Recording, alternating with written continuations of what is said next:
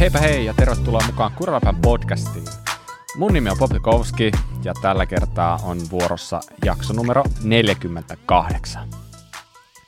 En ole yksin täällä tänään, luoja kiitos, vaan mukana on lounasboksiaan esitellyt Salla Oksanen. Moi Salla. Moikka Bob. Tuliko ne kaikki eväät syötyä? Öö, melkein kaikki. Kuinka pitkä lenkki sulla oli? Mä ajoin kolme ja puoli tuntia, oli liikkuvaa aikaa siitä. Mä en tiedä, miten paljon mulla meni yh, niin kuin yhteensä metässä aikaa. Mä puuhastelin siellä vaikka mitä. Okei, okay. no sit mä ehkä ymmärrän, että sulla oli vähän enemmän sitä evästä mukana, kun mä ajattelin, että onko tämä nyt ihan niin kuin normaali sellainen vähän tunnin eväsretki, mutta ei ollut. Mutta jos joku ei tiedä, mistä me puhutaan, niin sä siis tosiaan Insta-storeihin heitit haastetta. Kyllä. Eikö näin? Ja mikä se sun haaste oli? Nyt sä voit vielä niin kuin, tuoda sen tälläkin puolella esiin. Mun haaste oli se, että mua kiinnostaa hirveän paljon tietää, että mitä jengi kuljettaa mukana pyörän rungossa. Että jos on vaikka trekin tai spessun pyörät, onko ne tällä hetkellä ainoita, missä saattaa olla se patonkilaatikko? Uh, varmaan joo, mutta on niitä kyllä muillakin tulossa, mutta Joo, no mutta tällä hetkellä kellä on ajoissa semmoiset pyörät trekiltä tai spessulta, missä on Siis tämä on nyt taas niin kuin nöyryttävää, kun mä oon mukaan jonkinnäköinen Treki ambassador ja mä en muista, mikä se laatikon nimi on se Trekin rungossa. Mä en tiedä sitä Trekin termiä sinne, mutta niin, Swatboxihan se on Spessulla. Se on tuolla Spessulla ja sitten Trekin boxista, mä en muista mikä sen nimi on, niin mä kun tuosta patonkilaatikoksi tai snackiboxiksi tai mikä se nyt ikinä onkaan. Niin, niin mä haluaisin, että jengi laittaisi Instaan – kuvia ja videoita siitä, että minkälaisia eväitä te kuljetatte mukana. Ja mua kiinnostaa hirveästi tietää, että mitä sinne saa mahtumaan. Ja onko se jollain joskus jotain kreisejä eväitä mukana. Eli siitä on kyse, jos joku ei ole viikonloppuna nähnyt mun Insta-storia. Se on muuten itse asiassa pakko sanoa, että mä kun olin lähdössä lenkille, mä tiesin, että mä oon tekemässä pitempää lenkkiä ja mä tiesin, että mä oon ikään kuin lounasajan yli eikö se ole tosi vaikea aina lähteä lenkille sille, että on AP, eli aamupalaa syötynä, ja sitten vähän aikaa hengaat, ja sitten tiedät, että ei hitto, mulla menee iltaan, ja mulla pitäisi olla niin kuin lounaskin jossain vaiheessa, ja näin. Niin sitten vaan pitää, tiedättekö, työntää pyörä, pyörän runko täyteen evästä ja syö se kaikki metässä. Mm. Niin, niin se on maailma muuttunut. Hei, jotain, jotain sieltä niin tuntui puuttuvan sieltä sun Swatboxista. Mä Aika odotin, paljonkin. että koska sä kaivat sieltä esille. Mm. Mutta tiedätkö mitä mä tarkoitan? Äh, katkarapuja varmaan. No, kyllä, kyllä. Missä oli katkaraut vai olitko syönyt ne jo? Ei, itse asiassa mä lähdin tälleen, niin kun mä, mä, tota, mä lähdin tämmöisellä vähän niin konservatiivisella evästyksellä mukaan, että tota, asetettiin rimaa niin matalalle, että jengi uskaltaa lähteä tähän, mutta panokset kovenee kyllä, että mulla on vaikka minkälaisia reseptejä mietittynä, että miten mä saan toteutettua erilaisia ruokia, että se menee sitä luukusta sisälle. Niin tota, stay tuned. Okei, okay, eli ei ollut katkarapoja, mutta mitä sulla oli siellä? Kerro nyt Ää, esimerkki suoritus. No, mulla oli semmoinen pitkänmallinen sämpylä, jossa oli hyvät täytteet. Ja sitten tota, mm, mä tykkään syödä lenkille jotain suolasta, niin se oli metukkaa ja juustoa tosiaan. Sitten mulla oli tota, nostin vauhtikarkkeja, eli näitä tota, marmelaadeja, jotka vähän niin kuin korvaa geelejä. Ja sitten mulla oli suklaata. Mutta aika vähän suklaata, koska mulla on laktoosiintoleranssi, niin mä en saa syödä liikaa suklaata kesken lenkin tai oikeastaan muutenkaan. Näin, tämänhän te haluaisitte tietää. Vähän oli mukana niin. nyt kuitenkin. no on niin kiva. Eihän sitä voi Keski-Suomessa on niin paljon sellaisia korkeita kohtia, mistä on hienot maisemat ja on järvinäkymät ja kaikki, niin mulla on ne tietyt eväspaikat, missä mä pysähyn syömään aina – ja fiilistelen sitä näkymää. Niin tota, ja someen perusteella kaikki muutkin syö aina just niissä paikoissa, ne on vaan hienoja. Mm. Kyllä. Kyllä mä odotan sitä, että se katkarapukin trendaa kovasti tässä meidän touhussa, että tiedätkö, jengi, jengi parkkeraa sille makeammalle kalliolle siellä syömään katkarapuja. Kaikki ottaa selfieet siitä. se olisi kova. Kyllä, se olisi kova. Se Otteko, hei anteeksi, tämä menee nyt ihan taas, niinku, tai ei pysy taas niinku aiheessa ollenkaan, mutta siis katkaravut. Oletteko nyt katkarapu sipsejä, siis niinku perunalastuja, jotka maistuu katkaravulta? En. En, en ole kuullut, että tällaisia on olemassa. Että, nyt tiedän. Prawn cocktail on ihan oikea maku, jos britteihin päin lähtee. No niin. En suosittele. Asiakunnassa. Hei, otetaanpa mukaan meidän kolmas keskustelija, eli Kuraläppän kisareportteri Jere Satamo. Moi Jere. Moro Bob Esalla. Hei, kiva saada sut taas mukaan. Miten sun reissu Juupavaaralle suju?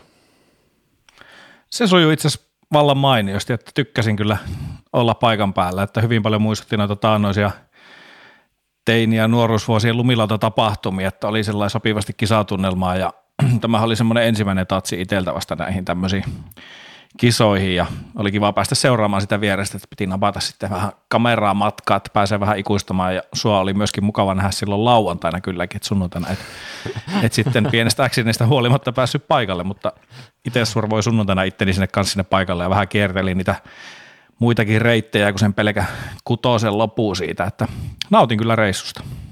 No niin, ihan loistavaa. Tosiaan sut tökättiin niin sanotusti sinne altaan syvään päähän aika lailla, että tosiaan niin, niin se ideahan siinä varmaan keksittiin lauantai, lauantai aamupäivän aikana, että miten olisi. Vai iltapäivä, miten se? Niin, saattaa olla iltapäiväkin. Että, tota, mutta tulit paikalle hoitamaan tota, videokuvausta ja stillikuvasta kanssa meidän Kuraläpän tiimiin niin sanotusti. Ja pistikin sieltä ulos muutamia videoita ja jotain stillejä ja ihan niin kuin sikakovaa storia koko ajan. Ja siis jos se nyt jollekin jäi epäselväksi, niin sähän tosiaan toimit siellä ihan niin kuin Kuraläpän nimissä ja niin, niin, me voidaan tavallaan niin kuin paljastaa myös vähän niin kuin tässä se, että hoidit homman sen verran tyylikkäästi, että, niin kuin, että paikka on teidän. että, Joo, mahtava kuulla. En toki tiennyt, että tämmöinen paikka on auki, mutta... Tuota. Paikkoja on aina auki. No niin, ilo, ilo on minun puolellani. Eli, eli toisin sanoen, niin, näin niin kuin suomeksi kerrottuna, niin, niin Jere tulee liittymään meidän matkaan. Jere tulee olemaan meillä apuna kaikissa näissä niin kuin videoissa, stilleissä, mitä tahansa tullaan puskeen ulos jatkossa, tulevaisuudessa, ensi vuonna, ihan koska vaan katsotaan, mitä kaikkea keksitään, mutta ihan sikakova saada, kiva saada noin kova vahvistus mukaan. Hei Jere, sä et ole ihan mikään niin kuin, aloittelija noissa kuvaushommissa, niin kerrohan vähän taustaa, minkälaisia juttuja sulla on siitä. Et sä olit meillä tosiaan jaksossa mukana tuossa muutamia viikkoja takaperi, mutta silloin me ei oikeastaan hirveästi käyty näitä asioita läpi, niin kerrohan vähän sun taustoja.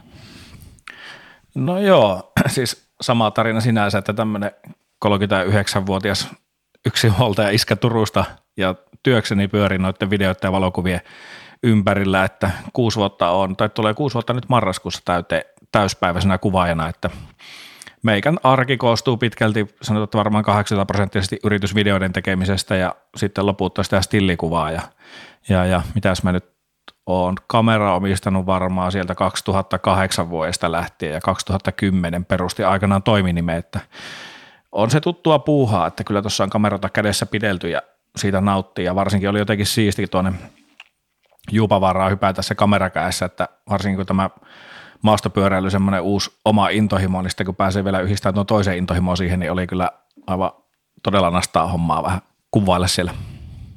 Miltä se tuntui kuvata pyöräilyä? No onhan siinä osaltaan niin kuin haasteita justiinsa, että se on, meikä hirveästi oikeastaan ole tuonne urheiluakselille niin kuin kuvailu aikaisemmin.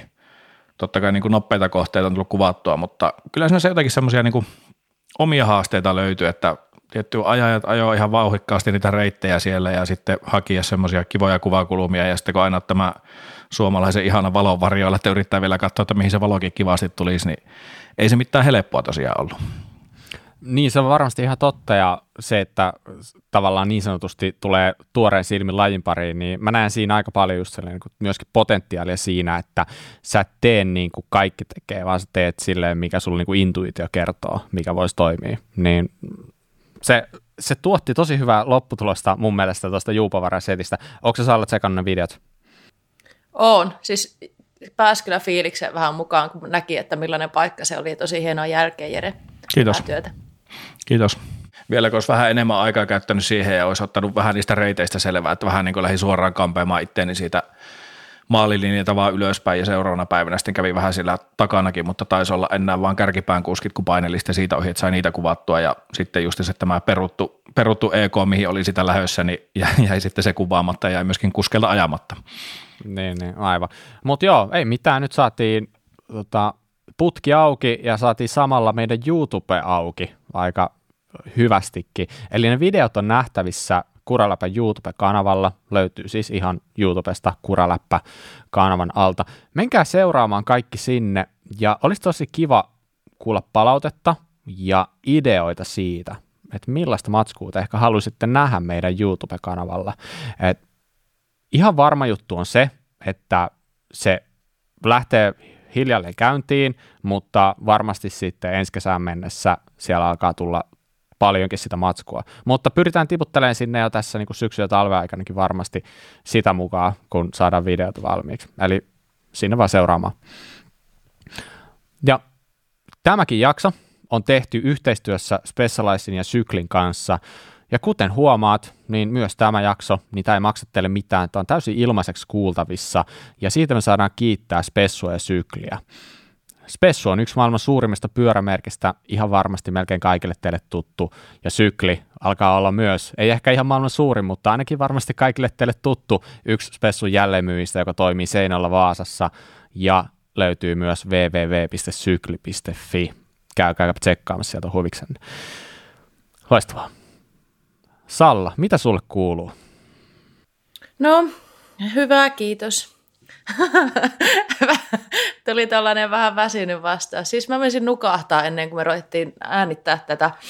Niin, niin, niin tavallaan jo vähän väsyneet fiilikset, mutta tosi hyvät siitä huolimatta. Mm, en mä muista oikeastaan hirveän paljon, mitä viikon aikana on tapahtunut, mutta mulla oli tosi kiva viikonloppu. Ja on ajanut paljon pyörää. Katoin sun Instaan, niin näyttikin, että olit ainakin pyörän päällä siellä ollut. Oliko jopa kumpanakin mm. päivänä? Että... Kyllä. Ai, ai, ai, mitä herkkua. Mm. Voin sanoa, että minä ja Jere ehkä olla vähän kateellisia sulle just tällä hetkellä, mutta se on tärkeää, että joku meistä ajaa ja onneksi olet Sanna siinä nyt tällä hetkellä. Kyllä.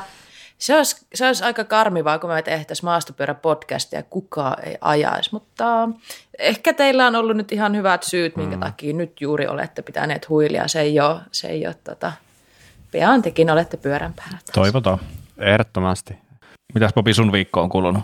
Niin kuin tuossa aikaisemmin vähän puhuttiin siitä legendaarista Juupavaarasta, ja mullahan kävi niin, se ei ehkä itse asiassa viimeksi kuningaseikossa tullut ihan hirveän hyvin selvitettyä, mutta mun sattui siinä lauantaina sellainen pieni, pieni muksahdus niin sanotusti, ja sen verran käsi vääntyi ikävästi, että sunnuntainahan ei ollut mitään asiaa sinne, ja ei ole kyllä sen koomin ollut asiaa pyörän päälle muutenkaan, että tietyllä lailla vähän syvissä vesissä tavallaan, mutta itse asiassa tänään, niin mä oon käynyt pyörän päällä eka kertaa pitkä aikaa. Mä oon ajanut eka aamulla mä toimistolle ja takas, ja nyt sitten Kuralappa studiolle, ja ajattelin vielä ajaa takas. Niin tänään tulee tota, sellaisella sellaista yhdellä kädellä pyöräilyä ihan hyvä, hyvä verran. Ja siis vaikka se kuulostaakin ihan hassulta, niin se tekee niin hyvää päälle, että sä saat ulkoilua ja sä saat vähän sellaista niin hikeä olevinaan, niin aivan mielettömän hyvä fiilis siitä. Ja, niin, niin, siis e, kyllähän niin kuin ihan hyvää kuuluu. En mä jaksa murehtia siitä, että vaikka nyt ehkä sellaista tosipyöräilystä tulee nyt pikku breikki, sekin menee varmasti tosi nopeasti ohi, mutta elämä hymyilee muuten. Kämppä tuli tosiaan nyt myytyä ja niin kuin, se on jo niin iso juttu, että kuittaa monta pikkujuttua alleen aika heittämällä. Et, tota, Loistava. Niin. Hei Jere, mitä sinne Turkuun?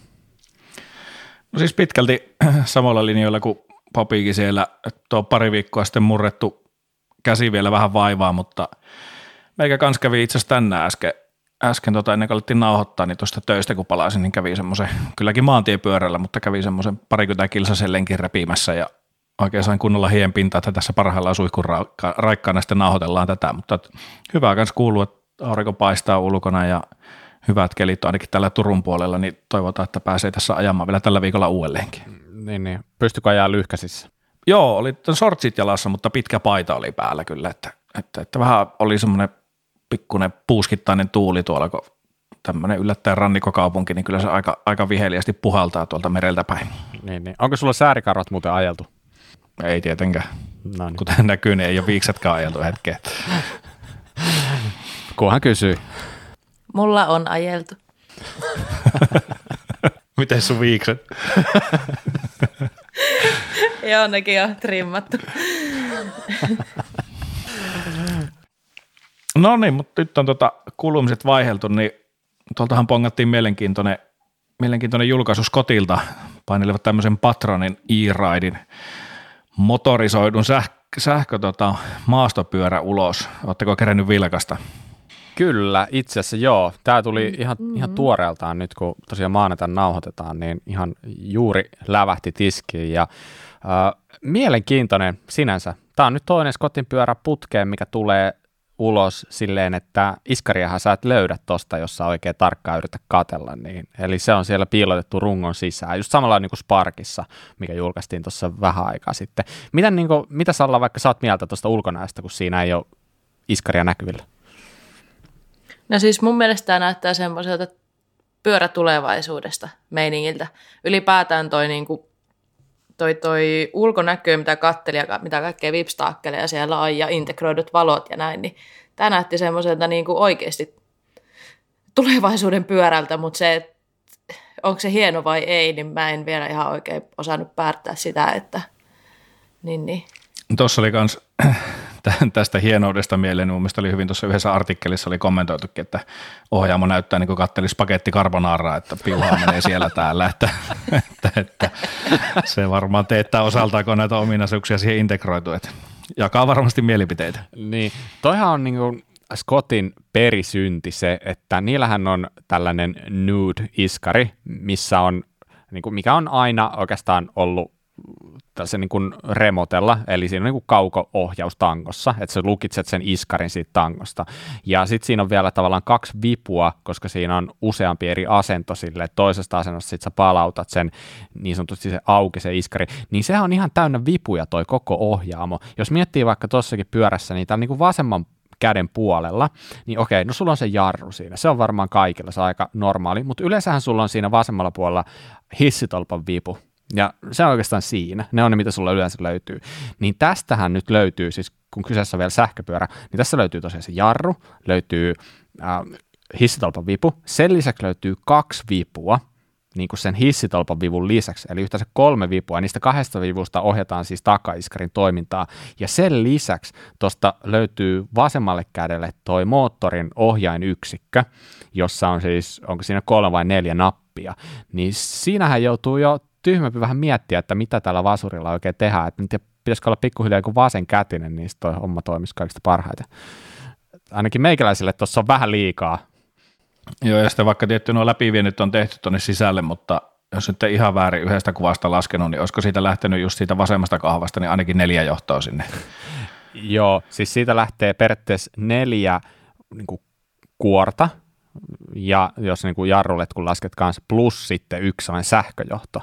Eli siinä on, siinä on aika paljon tavaraa kyllä. Että, tota, niin, niin, mutta mikä siinä? Mutta siis niin toi on ihan mielenkiintoinen juttu, toi iskarin piilottaminen rungon sisään. Sehän tavallaan niin kuin, mm, monelle se iskari on sellainen, että kun sä kerran säädät sen kohilleen, niin sit sä et välttämättä koske siihen hetkeen.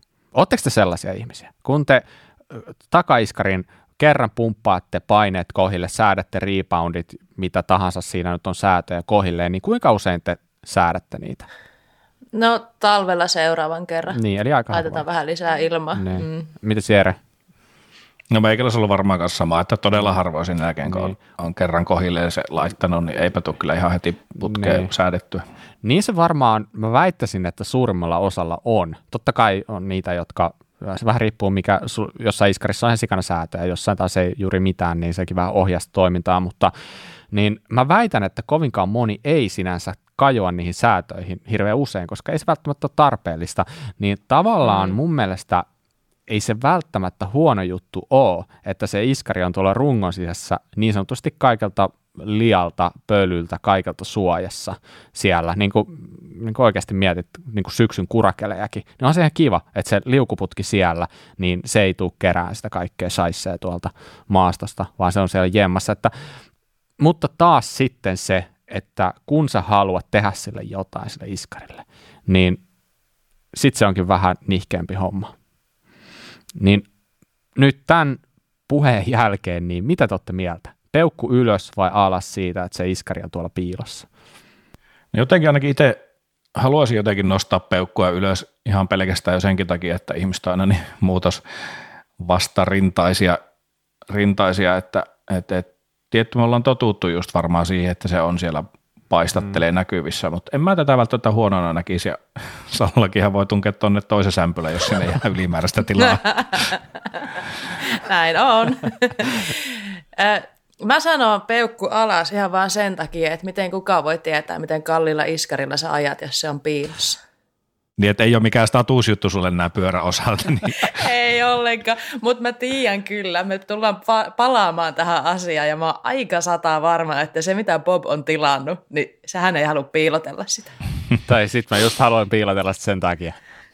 Se vähän riippuu, mutta siis vähän niin, tuohon voi myös kääntää niin, että kun se on tuolla piilossa, niin kukaan ei näe, kuinka halvalla iskarissa näet, koska jossain kohtaa se pussista voi löytyä se pohja, niin tuossa on hyvä chanssi mm. ostaa vähän halvempi se takaiskari, mm. koska kukaan ei näe sitä oikeasti, että se onkin vähän mm. nihkeämpi. Niin, se vaan kuuluu, kuuluu sinne pesuseen ääni, kun se halpa iskari lypsää siellä. Mutta jos se on hyvin ääni eristetty, niin sitäkään ei niin mä mietin, mä mietin itse asiassa tota, että onkohan se ääni eristetty, niin silloin mä hyväksyn tuon. Aivan. Mut Mitä siis, mieltä sä Bobi oot tästä? No siis jos nyt oikeasti niin kuin ihan oikein mielipide kysytään, niin mä en ole ehkä ihan vielä valmis tolle idealle. Että mä, siis mä vaihtelen iskaria tosi paljon – ei ole varmaan oikeasti mitään syytä siihen, mutta mä, mulla on useampi iskari kierrossa ja vähän niin kuin sen mukaan, mikä on päivän fiilis. Jos, jos, jos ei ajo suju, niin se on helppo syyttää takaiskari ja vaihtaa se aina toiseen. Sitten kun se on sillä toisella ajanut hetken, niin sitten sä niin aikaan kullannut muistot ja sitten sä mietit, että ei vitsi, se toinen olikin muuten parempi ja taas kun vaihdat sen, niin sulla on niin kuin hyvä fiilis ajaa. Eli tota, mä kikkailen takaiskarin kanssa tällä hetkellä niin paljon, että mä en ole ihan vielä valmis tuohon, koska se vaatii sen, niin kuin sen säätäminen vaatii lisäeforttia ja etenkin sen vaihtaminen vaatii. Mutta mä näen tässä kumminkin potentiaalia tosi paljon. Mutta hei, otetaan nopea katsaus muutenkin, että millainen pyörä on muuta kuin se, että siinä on iskari piilotettu. Eli se on tämän niin kuin Scottin siis sähköpyörä eh, niin kuin linjastoon, niin se tulee tuohon Geniuksen ja Ransomin väliin. Eli tämä on niin kuin trail kautta enduro-pyörä, ja joustoja on 160 milliä molemmissa päissä ja 29-tuumainen rengastus. Ja tämä tulee nyt niin kuin Bossin tällä Performance CX-moottorilla, ja siinä on tuo uusi 750 wattituntinen akku, ja uusi myös tämä ohjainyksikkö, nämä, jotka nyt itse asiassa just Bossilta julkaistiin. Se on se sama setti, mikä ainakin mun käsittääkseni, mikä on siinä puolen voimassakin, mistä me tässä nyt puhuttiin vähän, vähän aikaa takaperi. Eli tota, moottori on ihan hyväksi havaittu, Bossi on jossain piireissä niin kuin se, mistä tykätään kaikista eniten, mutta sitten jossain toisessa piirissä on Shimano EP8 tai sitten se on Prose vähän, ja on niitä muitakin vaihtoehtoja, mutta tämä on vähän tällaista, että mistä kukin sattuu tykkäämään, mutta Bossi on ihan aika niin kuin varma, varma setti, niin kuin ihan se 85 newtonia on vääntöä tuossa Bossin moottorissa. Mutta tota, niin, oliko teillä jotain muita fiiliksiä tästä patronista? No toisaalta kyllähän on niin vähän aina mietitty, että mitä enemmän tuossa on noita vipstakkeleita ja osia, niin kuin just kuten ne integroidut valot, niin onhan se valitettavasti vaan aina sinne myöskin yksi komponentti lisää, mikä voi helposti rikkoontua, ja sitten kun se on integroitu, niin sitä vaikeampi se on tietty korjata tai vaihtaa, että mm. nämä on näitä. Niin, ja sitten se, että jos mä lähden ajaa jonnekin jotain niin kuin rajua lennätyspolkua ja sitten mä takavalot mun pyörässä, niin... Mm. Onko se vähän sama asia kuin pinnaheijastimet? Joo. mut, mut, joo, toi oli hyvä pointti, kumminkin hyvä nosto Jereltä, että tässähän on nyt integrointi viety aika lailla huippuunsa, ja se on tavallaan mun mielestä tosi hyvä juttu, että mun mielestä noin sähköpyörät, ne alkaa sisältää jo niin paljon kaikkea, että se pitää oikeasti jo miettiä vähän, että kuinka ne integroidaan yhteen järkevään pakettiin, että se se on vähän jo niin kuin mun mielestä vanhanaikaista, että sulla on erilliset niin kuin härpäkkeet tangossa kiinni, että kyllä se, että ne integroidaan jotenkin järkevästi runkoon tai jotain vastaavaa, niin tekee siitä mun mielestä sellaisen niin kuin se pitäisi olla, mutta tämä on vaan mun mielipide, mutta, mutta joka tapauksessa niin on tuossa niin kuin, paljon hyvää tuossa Skotissa. Hinnata siinä näytti oleva mitä katsoin, niin oli sieltä vajasta kuudesta tuhannesta eurosta tuonne vajaaseen 11 000, että oliko siitä nyt muutama eri versio sitten tulossa. Kyllä, ja jos tuota geometriaa kurkkaa nopeasti, niin se LK-pyörä, niin se on 65 keulakulma, 77 satulaputken kulma, Riitsiä löytyy 474 noin pyöreästi. Eli niin kuin millä lähdettiin liikenteeseenkin, niin tämä on tällainen traili, enduro, kuitenkin selkeästi vähän tällainen niin kuin, aika hyvin niin kuin Suomenkin meininkeihin sopiva pyörä, että kyllä mä niin kuin näen tämän ihan ilahduttavana uutuutena. Että yksi miinus tietenkin, pakko sanoa. Mä haluaisin, että Scotti käyttäisi standardi-iskareita. Nyt niillä on toi Nude-iskari hässäkkä, toi, niin, niin, niin mä en tykkää sitä, mä haluaisin, että se olisi niin sanotusti standardi, niin silloin se on tiedätkö, sulla tulee jotain ongelmia siihen alkuperäiseen iskariin, niin sä pystyt sen huolettamaan jossain lähiliikkeessä tai vaihtaa siihen sitten ihan niin sanotusti standardi iskarin tilalle, näin poispäin. Alright, hyvä. Mennään seuraavaksi puhuu vähän siitä, mitä tapahtui viikonloppuna, ja ainakin itselle henkilökohtaisesti, no siellä oli parikin isompaa tapahtumaa, mutta ehkä kumminkin sellainen highlightti oli Lenzerheidenissa Sveitsissä kisatut maailmankapin osakilpailut nimenomaan dh eli alamäkiajossa. Ja sehän tuli Red Bull TVltä taas ihan suorana ja oli nähtävissä myös jälkeenpäin. Mitäs Salla, Jere, tuliko katsottua? Totta kai tuli katsottua. Mä katsoin vasta vähän niin kuin jälkijunassa, että, että, kurkkasin tällainen päivän, päivän pari viiveellä vähän niitä kisoja, mutta mm. muutamat laskut sieltä tuli nähtyä. Että. Niin. Nehän tulee yleensä viikonloppuisin vähän niin kuin iltapäiväaikaa, joskus lauantaina, joskus sunnuntaina. Millainen aika se on teille ylipäätään seurata kisaa? Todella huono. Miksi? No yleensä mä ajan pyörää siihen aikaan tai on tekemässä jotain muuta. Mä oon huomannut, että tänä kautena mä oon katsonut aika usein jälkilähetyksen, mm. että ei tule niinku istuttua ruudun ääressä keskellä kirkasta päivää, kun on hyvä olla tekemässä kaikkea muuta. Tänä viikonloppuna ei ollut ehkä niin reipas toi mun lauantai-päivä, niin mulla oli hyvää aikaa siinä, että katella ihan livenä. Minkälaisessa mielentilassa kattelit? Mulla oli ihan rehellinen krapuula. Ja katoin DH-kisoja ja söi eväitä ja mikä se sitten lepposammi. Pakko sanoa, siis mä nyt, äh, mulla ei ole, mä itse asiassa juopottelen aika harvoin, pakko sanoa se tähän väliin. Nyky, niin, nykyään juopottelen aika harvoin. ja tota, Mutta sitäkin äh, enemmän. Kun, Kerro. ei, en kommentoi, mutta niin, tätä, niin äh, kun katso DH-kisoja ja oli vähän Darran poikasta, kun ne ajaa niin kovaa ja ne menee niihin mutkiin niin lujaa, niin musta tuntuu, että mua välillä vähän rupesi niin pyörryttää, että vähän teki niin pahaakin seurata sitä meininkiä. Mutta tota, joo, siihen, siihen tota, tilanteeseen niin tuommoinen keskellä päivää DH-kisa niin toimi mm. mulle kyllä aika mm. hyvin. No mitäs Jere, miksi sä et katsonut livenä?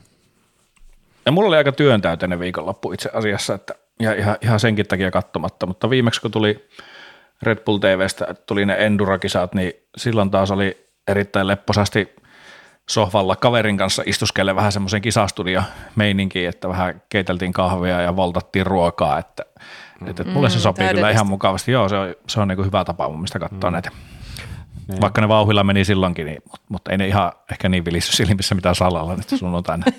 niin, niin. Mä, siis mä, oon, mä oon täysin samaa mieltä, että äh, Sallan kanssa. Eli mun mielestä se on huono aika. Eli näin niin kuin perheellisenä, niin kun ainoat päivät kotona vähän niin kuin sille päiväsaikaa, niin en mä ei mitään toivoa, että mä rupean siinä katsoa itse jotain.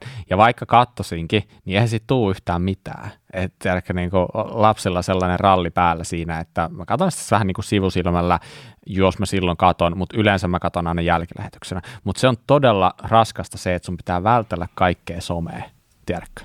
sä et halua, mm. halua mm. spoilata sitä, että kuka se voitti, näin poispäin. Tällä kertaa mäkin olin aika lailla työn touhussa viikonloppuna ja mailin sitten Helsingistä kotiin lauantai-yönä, niin mä kuuntelin sujuvasti kuulokkeista, kuinka naisten kisa meni. mä odotin sitä, odotin ja pelkäsin, että mä kattelin sitä siinä. Ei, kun mä kuuntelin ei. sitä. Mä ajattelin, että naisten kisan ei millään pahalla saa olla, naisten kisan mä voin uhrata, että mä katon mä kuuntelen, anteeksi, nyt mennäänkö paljastaa totuus, mutta siis mä kuuntelen sen vaan siinä tota, ajaessa, ja sitten miesten kisa, kun mä pääsen kotiin kahden kolme aikaa yöllä, niin miesten kisa mä katon sitten. Ja näin mä toimin sitten, että, että nyt tämä naisten kisa menee ihan niin kuin niin sanotusti kuulopuheiden voimin, että tota, mutta miesten kisa on kyllä katsottu, katsottu tiukasti. Että, tota, mutta hei, lähdetään vähän puhua siitä, millaista Lenzerheidenissa oli. Ja radasta eka voi sanoa, että olipa jyrkkää, olipa jyrkkää settiä mm. taas, mm. ja Jep. tuntuu, että paikka, missä jarruteltiin tosi paljon, että, niin, niin, mutta todella makee samalla mun mielestä. Minkälaisia huomioita teillä nousi vaikka miesten kisasta mieleen? En montaa ajajaa katsonut, mä taisin katsoa varmaan 5-6 ajajaa, mutta se oli ainakin siinä kohtaa, kun tuo Lori Greenland taisi painaa sinne kärkeen siinä omassa ajossa, niin ei voi muuta sanoa, että oli kyllä niin kuin todella kovaa näköistä ajamista, että se oli totta kai niin kuin rata oli hurja, mutta, mutta, mutta se, että pystyy repimään, oliko se nyt yli puolitoista sekuntia kaulaa siinä kohtaa siihen niin kuin tulostaululla oleviin, niin, niin, niin kovan luokan suoritusta kyllä, että taisi loppusijoitus olla kylläkin, että ei tainnut ihan podiumille päästä, mutta, mutta mitä hänen ajoa katsoi, niin kovaa mentiin. Joo, joo. Siis sä oot ihan oikeassa. Se Laura Greenlandin loppu oli ihan sairas. Aivan sairas. Ja noin väliät kertoo samaa, että se oli niin kuin siinä puolisvälissä kisaa, niin kaksi, melkein kaksi ja puolisekkaa kärkeä jäljessä ja maalissa sitten se oli tota, sekunni ottanut kiinni. Että se tuli sen lopun varmaan kaikista kovimpaa. Ja me ollaan puhuttu Greenlandista aikaisemminkin, mutta mä en vaan tiedä, minkä takia se jätkän touhu on niin siistä. Mä niin toivoisin, että siitä tulisi joku lainuus kuningas tai jotain. Sillä on niin hyvä, hyvän tuulinen meininki. Joo, Loria on tosi, tosi mukava seurata, kun se on aina jotenkin niin hyvän tuulinen ja siitä paistaa se innostus. Et nyt ehkä niin kuin tuolla, en maini nimiä, mutta ehkä kisan neljäs tänä viikonloppuna, niin on laittanut tota Instan täyteen vähän semmoisia negatiivisia storeja. Ja sitten vähän se, että hei, come on, no ihan sama, mutta sitten taas niin kuin Onko se, niinku, on... onko se niinku katkeruutta vai onko se semmoista, että ei, ei, ei, en mä tiedä. Jotain semmoista, ehkä semmoinen niin huumorintajun, mitä mä en ihan täysin ymmärrä, mutta tuli vähän semmoinen, että joo, pitäisikö varmaan ehkä lopettaa tuonkin seuraaminen. Mutta sitten taas niin tuommoinen kuski, joka on aivan törkyinnoissa ja semmoinen niin lapsenomainen innostus. Musta tuntuu, että me varmaan tultaisiin hyvin toimeen, kun päästäisiin ajaa. Niin, niin tota, jotenkin toivoo vaan, että sitten Natsa kisalaskuissa ja Greenlandin ajo on kyllä aivan sairaan nätti seurata. Ja sitä paitsi se on sellainen aika pienikokoinen jäbä, niin sitten kun se lähtee käskemään sitä se pyörää, niin siinä on jotain, mikä niin siisti seurata. Kyllä. Mm. Kisahan voitti Loris Vertsier, toinen oli Loik Bruni, kolmas oli Tipo Daprela. Ja on se, vo, siis kyllä vaan lämmittää mieltä, että Loris voitti taas kerran. Ja mm, ny, nyt varmaan oikeasti on ehkä karissus se sellaiset niin kuin maailmankapin tuomat paineet ja tietynlainen varmuus on löytynyt. Ja sen ajo on silleen, se on tosi jännä, se näyttää tosi smoothilta se ajaminen, ja se ei näytä välttämättä aina yhtä niin vauhdikkaalta, jossa vaikka vertaat mm. Loik Bruniin, jonka ajo tuntuu välissä, okei okay, se on tosi tarkkaa, mutta se, se jostain syystä se näyttääkin todella hurjalta ja vauhdikkaalta, niin Loris vetelee aika paljon smoothimalla tyylillä, mutta kuinka kova ajakaa?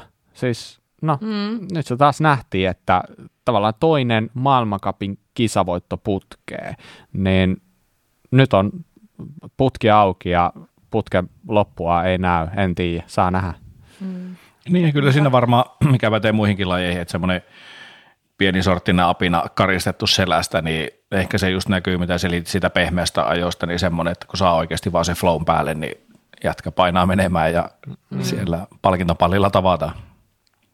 Ehdottomasti, ehdottomasti. Yksi, jonka mä haluaisin nostaa kyllä kuske, kuskeista, on toi Dakota Norton, niin siinä on sellainen tyyppi, nyt oli siis seitsemäs, ja mä sanon, että pistäkää nimi muistiin, on ehdottomasti mun mielestä lahjakkain jenkki, ja se kärsi tänä vuonna covidista ja kaikesta tällaisesta, mutta, ja MM-kisoissa oli muuten ajamassa ihan järkyttävä siisti ja hyvää laskua, mutta sitten sit, tota, no, sit kaatu, kaatu siinä valitettavasti, mutta uh, nyt niin ehdottoman hyvä lasku, ja jotenkin mä näen, että se tulee olemaan kova viimeistään ensi vuonna.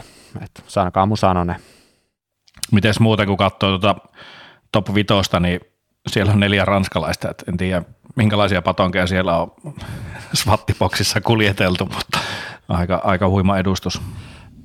Joo, pakko nostaa hattua. Ranska, Ranskassa toi DH-homma osataan. Itse asiassa välissä ihmetyttää vähän, että miksei välttämättä enduro-puolella ole ihan samanlaista dominointia, mutta voidaan vaikka jatkaa siitä vähän myöhemmin. Mutta hyvä nosto. Ranska on etenkin miesten puolella kyllä niin kuin aika suvereeni. Hmm. Et siellä, siellä voi helposti, helposti voi olla joskus sellainen kisa, että niin kuin 15 sakissa on niin kuin hyvä, ettei kymmenen ranskalaista. Mutta hmm, joka tapauksessa näin. Mutta hei, naisten kisa voitti Miriam Nicol, toinen oli Taani Seagrave, kolmas Vali Höll. Mitäs naisissa, mitä Salla, teitkö jotain huomioita? Mä, mä en nähnyt mitään, mutta mä kuuntelin sujuvasti.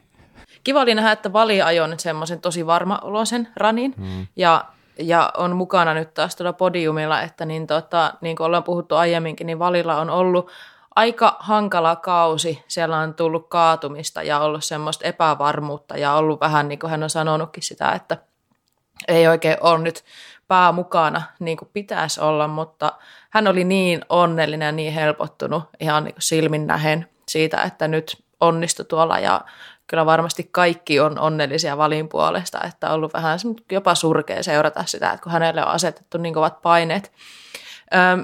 Chani ajo aivan sairaan nätin ranin ja oli todella semmoinen nopean ja varma oloinen ja sitten Pom Pom eli Miriam Nicole oli viimeisenä mm. ja mä, mä jotenkin luulin itse asiassa, että nyt saattaisi olla niinku tahneen vuoro, mm. mutta kyllä vaan pompom on kova. On sillä, pitää, sillä pysyy pää kasassa, että vaikka on mm. tuommoinen, että lähtee viimeisenä ja on varmasti paineet myös suoriutua, niin tota, Hmm. Se on kova muija ajaa. On, ja pitää muistaa myös kumminkin, että silläkään ei ole ollut ihan mitään helppoa tämä se ura, että sillä on ollut paljon loukkaantumisia, hmm. ja itse asiassa oliko jopa, hetkinen, oliko se jopa alkukaudesta jotain ongelmaa, eli niin kuin siihen nähden niin suvereenia tekemistä, ja hmm. voittanut paljon kisoja, äh, ei ihan kaikkia, mutta melkein, niin pakko nostaa hattua, että siinä on niin kuin pää vähän niin kuin ihan timanttia ja samoin tietenkin pyörän käsittely ja niin kuin se kehon käsittely, että tosisesti nähdä. Mun mielestä myös se, että Valihöl pääsnyt podiumille, oli kolmas, niin se oli selkeä voitto sille, että mm. mä luulen, että se on taas niin kuin pieni osa siitä apinasta lähti vähän hartelta pois. Pakko nostaa kolmanneksi Nina Hoffman, ajoi mun mielestä sairaan hyvin siihen nähden, että sillä sama juttu loukkaantumisten vuoksi niin mennyt alkukausi enemmän tai vähemmän ohi, niin nyt oli tosi vahva ajamista. Hyvä. Tuollahan Lenserheidin saettiin myös XCtä, ja sitähän mä jopa sunnuntaina katsoin niin sanotusti lähes livenä, pikkasen perässä tota, ripleinä, mutta lasten kanssa, ja sehän vasta olikin tehokasta katselua, mutta sen verran oli kyllä katsottu, että tota, niin, niin, Miesten kisan voitti Viktor Koretski, Nina Surter toinen ja Matias Flykiker kolmas. Ja mä voin melkein heti sanoa eka, että oli vähän silleen niin kuin erikoinen kisa, kun mä sitä katoin, että siellä selkeästi paistoi sellaiset jännitteet, että siellä niin kuin ei, kaikki kisakuskit ei ole ehkä ihan parhaita kavereita keskenään. Ja jos miettii vaikka tuonne niin kuin enduro tai DH-puolelle, niin siellähän kaikki tuntuu olevan toistensa kanssa niin kuin todella hyvää pataa, niin on, keksittekö te siihen muuta selitystä kuin sen, että x ajetaan yhtä aikaa mies miestä vastaan ja dh sieltä tulee yksitelle? Koska mä oon aina ajatellut, että se varmaan johtuu siitä, että se luo ne jännitteet, että se tulee niitä mies miestä vastaan kilpailuja tai taisteluita ja tällaisia. Voi sekin varmaan osaksi olla syynä, mutta ehkä sitten myöskin se, että tuo on niin tuommoinen niin kisakirelaji, että siellä puhutaan kuitenkin niin kuin tässäkin niin kahden sadasosa erosta, että siellä se keskittyminen on jotenkin mm. se varmasti on niin kuin potenssi sata. En sano sitä, että dh pitäisi keskittyä, mutta mä veikkaan, että tuo niin kuin saattaa luoda sitä jännitettä. Siihen totta kai siinä on se just, että yhdessä ajetaan, mutta se on, se on tosiaan niin pienellä marginaalilla, että mitä, miten ne loppusijoitukset jaetaan siellä, niin hmm. voisi vaikuttaa tähän. Joo, siis siinä tuli pari sellaista juttua, mistä mä niinku vähän katsoin, että selvä. Ja itse asiassa yksi tapahtui jo perjantaina, kun ajettiin Sodrekkia, jonka Avantsini voitti, ja Flygiger oli toinen. Ja tämä kisa siis ajettiin Sveitsissä, mikä oli Flygigerin kotimaa, niin äh, Avantsini voitti loppukirjassa, ja sitten se antoi haastattelun niin kuin Red Bull TVssä, että joo, en ole niin kuin Flygigerin kanssa kovin hyvä kaveri, ja just sen takia oli siistiä voittaa se täällä sen kotimaassaan. niin kun piti kuunnella se kaksi kertaa uudestaan se haastattelu, että et, mit, mit, mitä sä sanoit? Ja näin se sanoi. Ja, tota, niin, niin, että siellä niin oikein väännetään puukkoa sitten vielä viimeiseen asti. Joo, siis tämä Henrik Avancini, niin on ilmeisesti kaveri, joka jakaa aika paljon mielipiteitä. Että tuossa miesten kisassa, niin siinähän tosiaan joka kierroksella sulla on ainakin yksi tai kaksi tällaisia niin kuin, niin kuin huoltopisteitä, missä sulle pystytään antaa huoltajan toimesta pulloa. Niin mä huomasin, että Nino niin teki pari kertaa silleen, että se se tavallaan ihan, ihan tahallaan meni siihen Avantsiin ja sen huoltomiehen väliin, että se Avantsiini ei saanut pulloa. Ja sitten toisella kierroksella, niin se Surter eli Nina Surter iski aina siinä kohtaa. Kun tiedätkö, jengi oli vähän niin ottais pulloa, niin sitten se lähti täysillä, niin sitten kukaan ei ehtinyt ottaa pulloa ja kaikki lähti täysillä perään. Oli vähän silleen, että okei, okay, hmm. että tämä on, niin kuin, tää on kovaa peliä, tämä touhu. Ja vielä kolmas juttu, siinä oli yksi sellainen tekninen kohta, mistä sellainen tietynlainen pieni kallio, minkä yli äh, mentiin, sellainen vähän, mikä oli aika hankala kohta, mutta kaikki on samasta, samaa jonoa samasta kohtaa, niin Avantsini oli ensimmäinen, niin se teki siihen sellaisen hidastuksen just siinä päällä, niin se pisti jarrun pohjaa, niin että koko jono käytännössä pysähtyi siihen, ja sitten se lähti siitä. Sekin kun katsoin silleen, että okei, okay. että, että tota, kaikilla muilla kierroksilla se vaan niin kuin mentiin, ja sitten yhdellä kertaa niin, niin kuin se pisti vähän jarrua, sitten niin kuin se vaan kertautuu, vähän sama niin kuin ajat autolla tuolla, kun yksi jarruttaa, niin sitten kaikki jarruttaa, ja aika kovaakin lopulta. Niin, niin, niin en mä tiedä, siis X on ihan kiva seurata, mutta en mä niin kuin jaksa hirveästi tällaista niin kuin, tiedätkö, niin kuin, pik, pikku tappeluita katella, että, tai tollaista, että kyllä niin kuin, niin kuin se jotenkin toi fiilis noissa DH enskisassa on sellainen, mikä, mikä ainakin mua jotenkin lämmittää paljon enemmän. En mä tiedä. Mm. Saatteko te yhtään kiinni tästä mun sielunmaisemasta? Joo, ei tarvii no. jatkossa katsoa No niin, kiitos. Kiitos Saala. Tähän asti olet pakottanut mua katsomaan aina. Joo, mutta on miesten kisasta pakko nostaa esiin seitsemänneksi tullut tällainen äh, puolalainen nimeltä Vavak, joku Parttomiel Vavak. En ole ikinä kuullut, kaveri seitsemäs. Aika kova respekti kyllä. Ja tota, Viktor Koretski niin voitti muistaakseni kauden ekan kisa, sitten on ollut ihan varjojen mailla ja nyt tuli ja voitti. Niin pakko nostaa hattua. Kova mies kyllä. Ja äh, naisten kisassa niin voitteena oli Eve Richards, toisena Rebecca McConnell ja kolmantena Jenny Risvets. Niin mitäs, onko jotain, mitä haluatte nostaa naisten kisasta? Tuliko seurattua sitä? En seurannut, mutta onneksi olkoon Iivi. Mä rakastan sua, sä oot mun suosikki. Oot tosi nätti ja kova ajaa. Aha, no tää. Musta se on aivan ihana mimmi. Mä olin, niin, mä olin niin onnellinen, kun Iivi voitti taas. Joo. Vaikka sama. Pääsis, eikö se ole ensimmäinen World Cup? Kai mäkin sitten. No niin. Onhan se aika ihku. No kyllä, pakko olla noin kova, mutta siis joo, ihan järkyttävän hyvässä kunnossa ja suvereeni suorastaan sitten lopulta, että ja pakko myös nostaa Jenny Ritsves esiin. Skippas aika kova ratkaisu viikko sitten MM-kisoissa, niin skippas kisan, oli vähän puolikuntoisen olone, ja mä ainakin heivasin sen mun tuolta Kuraleppaliikan joukkueesta niin saman tien, ja no nyt se tuli sitten ajo kolmanneksi, että kova mimmi ja ko- pakko nostaa hattua siitä kanssa, että niin uskaltaa jättää mm ajamatta, jos tuntuu siltä, että kaikki on hy- niin ihan kondiksessa. Mutta joo, niin, seuraavaksi itse asiassa taidetaan kisata tuolla Jenkkien mailla, ja olisiko jopa silleen niin pari viikon päästä siellä jatkuu tuo maailmankappisirkus, että palataan silloin niihin. Okei, hyvä. No hei, maailmalla kisattiin, mutta niin kisattiin myös Suomessa. Ja nyt tänä viikonloppuna oli Kalpalinnassa Vintec DH-kupin kaksi viimeistä osakilpailua, eli tämä Suomi DH on ää, pääsarja. Tuliko Bob tai Jere katsottu somesta mitään matskuja? Seurasitteko, mitä on tapahtunut Suomi DH-maailmassa tänä viikonloppuna? Jälkikäteen varmaan lähinnä niitä kuskeja, mitä, mitä sillä seuraa, niin huomasin, että tämmöiset kisat on ollut, että et, et, en, en varsinaisesti kisoja, kisoja ei tullut mitään, mitään kanavaa pitkin katsottua, mutta jälkipuintia. Hmm. Kyllä mullakin somefiidin laulo aika paljon kamaa sieltä Kalpiksesta, mutta joo, en mäkään tuloksia sille seurannut muuta kuin vasta nyt tässä, niin kuin nyt maanantaina otin ne eteeni, mutta kyllä niin kuin ei voinut välttää, välttyä siltä, että ei olisi tiennyt, että siellä kisataan mm-hmm. kyllä. Että silleen kyllä ihan hyvä meininki, että ketkä siellä olikaan, niin ei, ei siellä osallistujia hirveän paljon ole, mutta ihan hyvä niin metakaan pitivät somessa, että ihan jes. Mm. Ja itse asiassa pakko vähän korjata, tuota, nimittäin mitä mä laskeskelin, niin 85 osallistujaa on ollut lauantaina ja sitten sunnuntaille ollut 79, että eihän se niin kuin sama ole vielä niin kuin noiden isojen kisojen kanssa, mutta kyllä Suomi DH on ilahduttavasti nostanut tällekin kaudelle osallistujamääriä ja koko ajan tulee uusia kuskeja, nuoria kuskeja tulee mukaan.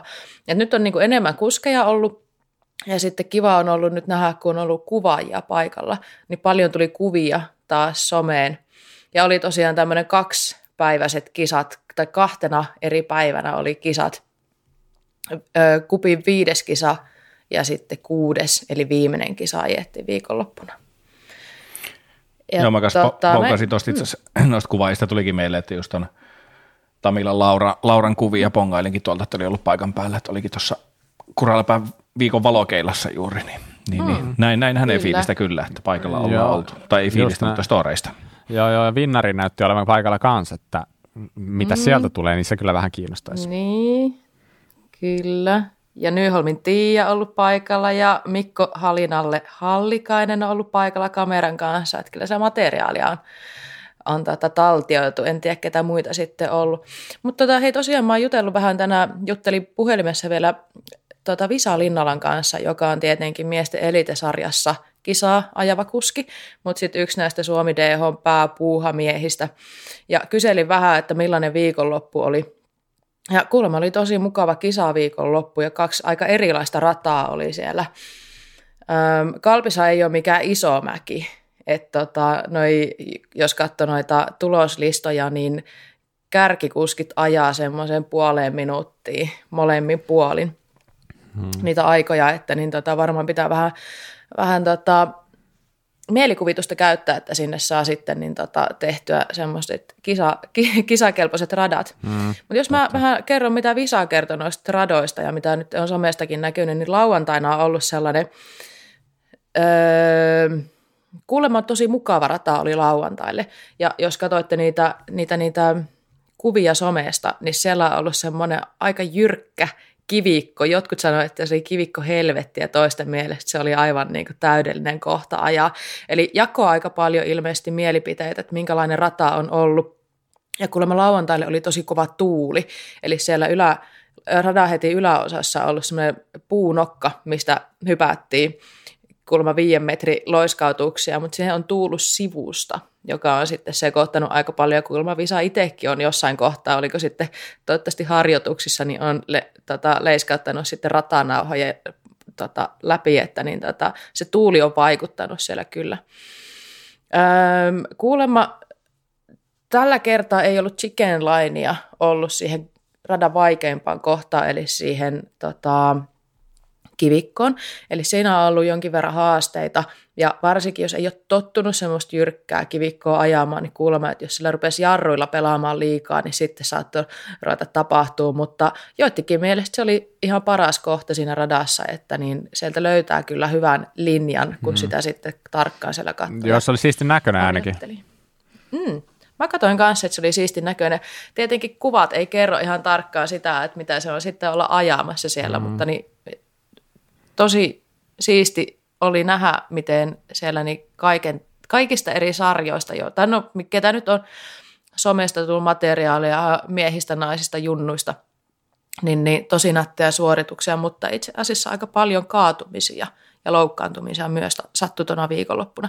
Visa sanoi, että kokonaisuudessaan tänä viikonloppuna tuli aika paljon loukkaantumisia, mikä kyllä ehkä paistui tuolta somestakin, ja ei ollut ihan varma, että mistä se johtuu, että molemmilla päivinä sunnuntaina oli taas semmoinen tota, jarrupatikko, tehty jarrupatikko, joka oli taas tämmöinen niin kuin hankala kohta, joka jakoi mielipiteitä. Niin ei ollut varma, että sitten, että tuliko loukkaantumisia, niin tota, sen takia, että oli haastavaa vai sen takia, että jengi veti täpöillä, kun oli viimeinen kisa tälle kaudelle. Mutta anyways, sunnuntai-rata oli hyvin katsojaystävällinen. Jos katsoitte taas sieltä somesta, niin sehän oli semmoinen ihan pelkästään rinteeseen vetty pätkä. Joo, ja, ja siellä se... näytti olevankin aika paljon yleisöä paikallakin, mitä katsoin, niin oli, oli kyllä, kyllä hyvin radan varrella, että se on mukava varmasti kuskeille myöskin. Kyllä, että eri tavalla kuin Enska. Enskassa, kun levitään ympäri mehtää, niin sitten tässä DH yhden radan varrella, ja tällä kertaa se oli oikein tuommoinen, tota, näkyy kuulemma sinne kahvioon asti, että sieltä pystyy sitten helposti kahtomaan kisojen etenemistä. Ja tota, näin. Hmm. No hei, mä kysyin Visalta sen verran, kun oli tuplakisa, niin että oliko se rankkaa, tai että miltä tuntuu ajaa tuollainen tuplakisa. Mä voisin itse kuvitella ainakin, että se on tosi intensiivistä. Niin kuulemma onhan se niin, niin aika rankka viikonloppu työssä käyvälle perheen isälle. Kaksi tosi intensiivistä päivää, mutta niin tota, toisaalta en mä tiedä, mitä mieltä te olette Bob ja Jere tuommoisista tuplakisasta? Miten näissä menee niin kuin vielä se, että jos on lauantai, sunnuntai kisat ollut, niin tällä asiasta vielä vähän vähemmän tietävänä, niin miten niin kuin, onko niitä harjoitusajoja, onko, ne, onko porukka, niin kuin, vaatiiko se sen, että siellä ollaan jo päivää paria ennenkin jopa vai? Perjantainahan oli päässyt sinne harjoittelemaan niitä. Nyt meni ihan varma, että miten oli kaikki aikataulutettu, mutta se, että jos sä asut kauempana etkä perjantaina edes pääse harjoittelemaan, niin siinä on sulle lauantaille ja sunnuntaille aika paljon haltuun otettavana, eli kaksi eri rataa kuitenkin. Ja kyllä varmasti on, on varmasti raskasta. Kyllä. Tässä tapauksessa voi sanoa varmaan, että ihan hyvä, että se oli vain tuollainen alle puolen minuutin rata, niin se oli ehkä otettavissa haltuun, että totta kai niin kuin mm. aina, aina voidaan olla perfektionista ja miettii joka kiviä juuri sieltä, mutta ne, ne, mut pakko myöntää myös samalla se, että se on aika raadollista, kun on noin lyhyt kisa, niin on myös tosi tiukat aikaerot. Eli siellä on mm. niin kuin sekunnin sisään niitä tyyppejä, siellä on aika monta, ja jos otat pari sekkaa tukkaan, niin ethän sä mennä päästä enää top 10, niin mm. jos sä vertaat siihen, että sulla olisi joku kolmen, neljän minuutin mäki jossain niin kuin tuolla Keski-Euroopassa, niin kyllä sä siellä saat jonkun virheenkin tehdä, eikä sun kisa ole siinä. Mutta teepä tuolla, mm. niin se on muuten siinä. Mm. että tota, mm. et teet mm. puolen sekunnin virheen, niin se on siinä ihan oikeasti. Ja sitten tavallaan mm. niin, niin, se on aika raadollista, että se on ihan eri tyylistä varmasti ja tuo varmaan paineita eri lailla, voisi kuvitella. Kyllä, kyllä mm. ajaja, ajaja sen tietää myöskin siinä itse ajaessa, että nyt tuli virhe, että se on siinä tämä lasku. Että voi olla aika vaikea varmaan ottaa itseä niskasta kiinni siinä kohtaa. Mm. Mm. Kyllä, mutta tietenkin niin kuin, ketkä on kisannut tietää se, että jos tulee se virhe, niin eihän siihen kannata ihan munimaan, koska kaikille voi käydä niitä virheitä. Niin sitten vaan niin kuin, tiedättekö, tiukka kisailme päälle ja koittaa niin. jatkaa. Joo, joo, totta kai. Se näkee sitten vasta, kun kisat on ohi, mutta onhan toi hyvä, jos kerket hengittää tuossa puolessa minuutissa. Niin, en mä ainakaan hengittäisi tuossa mm. puoli Mutta hei, mä haluaisin kertoa tähän, jos, jos sallitte, niin vielä vähän Visalta terveisiä. Eli tota, kauden vikat kisat ajettu DH-puolella ja ensi vuoden kisakalenteria suunnitellaan jo. Eli nyt jos kuulolla on ö, tota, paikallisia aktiiveja eri puolilta Suomea, niin ensi vuoden kisakalenteria ruvetaan suunnittelemaan ja tällä viikolla tulee ohjeet niitä hakuja varten, että miten haetaan tota kisapaikkoja ensi kaudelle. Laittakaa hakemuksia sisään, vaikka sitten heti. Ja hei, tota, myöskin ensi vuodelle kasaillaan maajoukkuetta.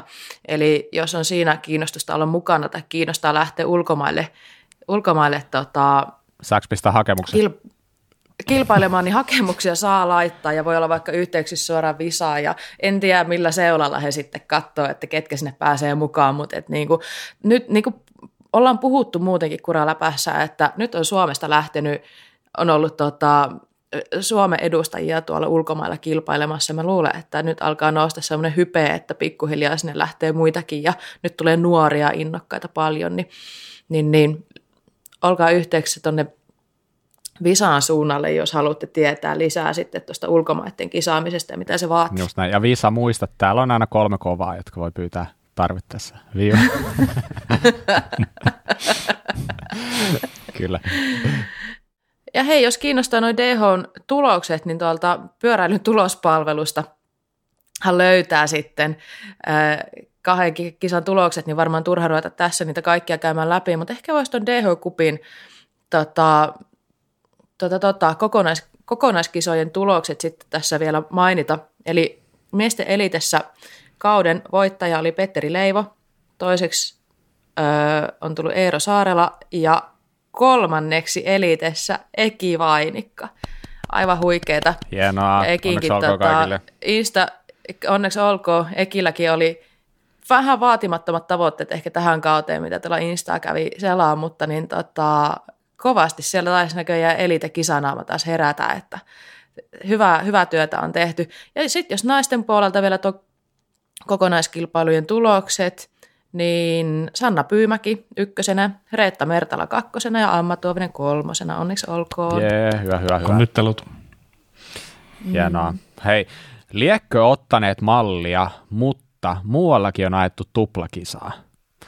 Ihan varmasti ovat ottaneet mallia Suomesta. Nimittäin EVS tuolla Ranskassa, tällainen kuin, en edes yrität nyt tällä kertaa, vaikka mä oon aika hyvä Ranskassa, tällainen kuin Loudenvielle on tämä paikan nimi. Ja siellä on ajettu tosiaan EVS tuplakisa, vähän sama formaatti, mitä on ollut tässä aikaisemminkin jo.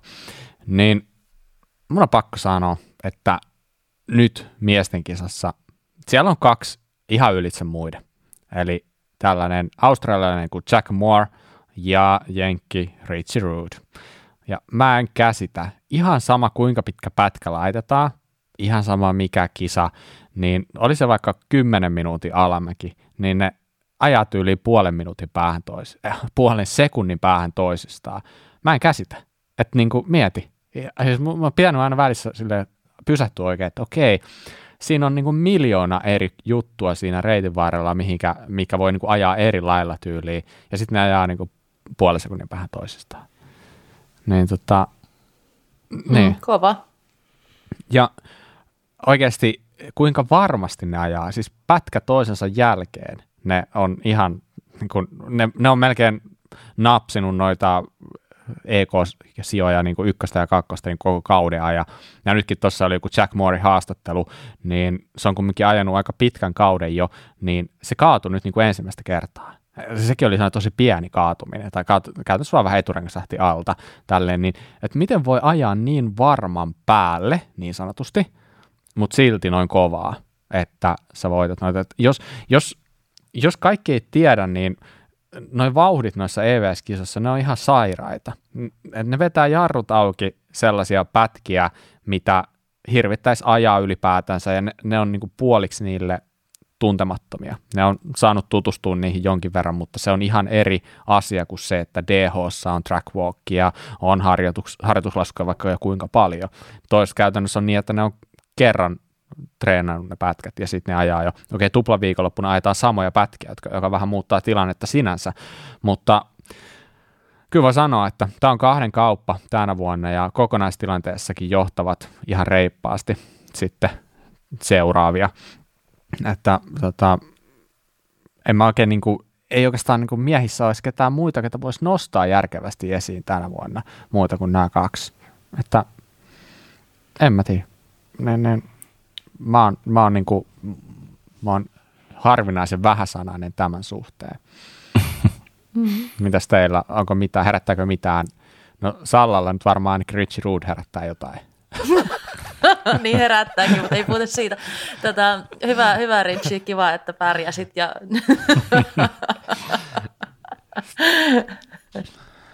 Joo, ja Jack ajaa tosi hienosti myös. Niin, just näin.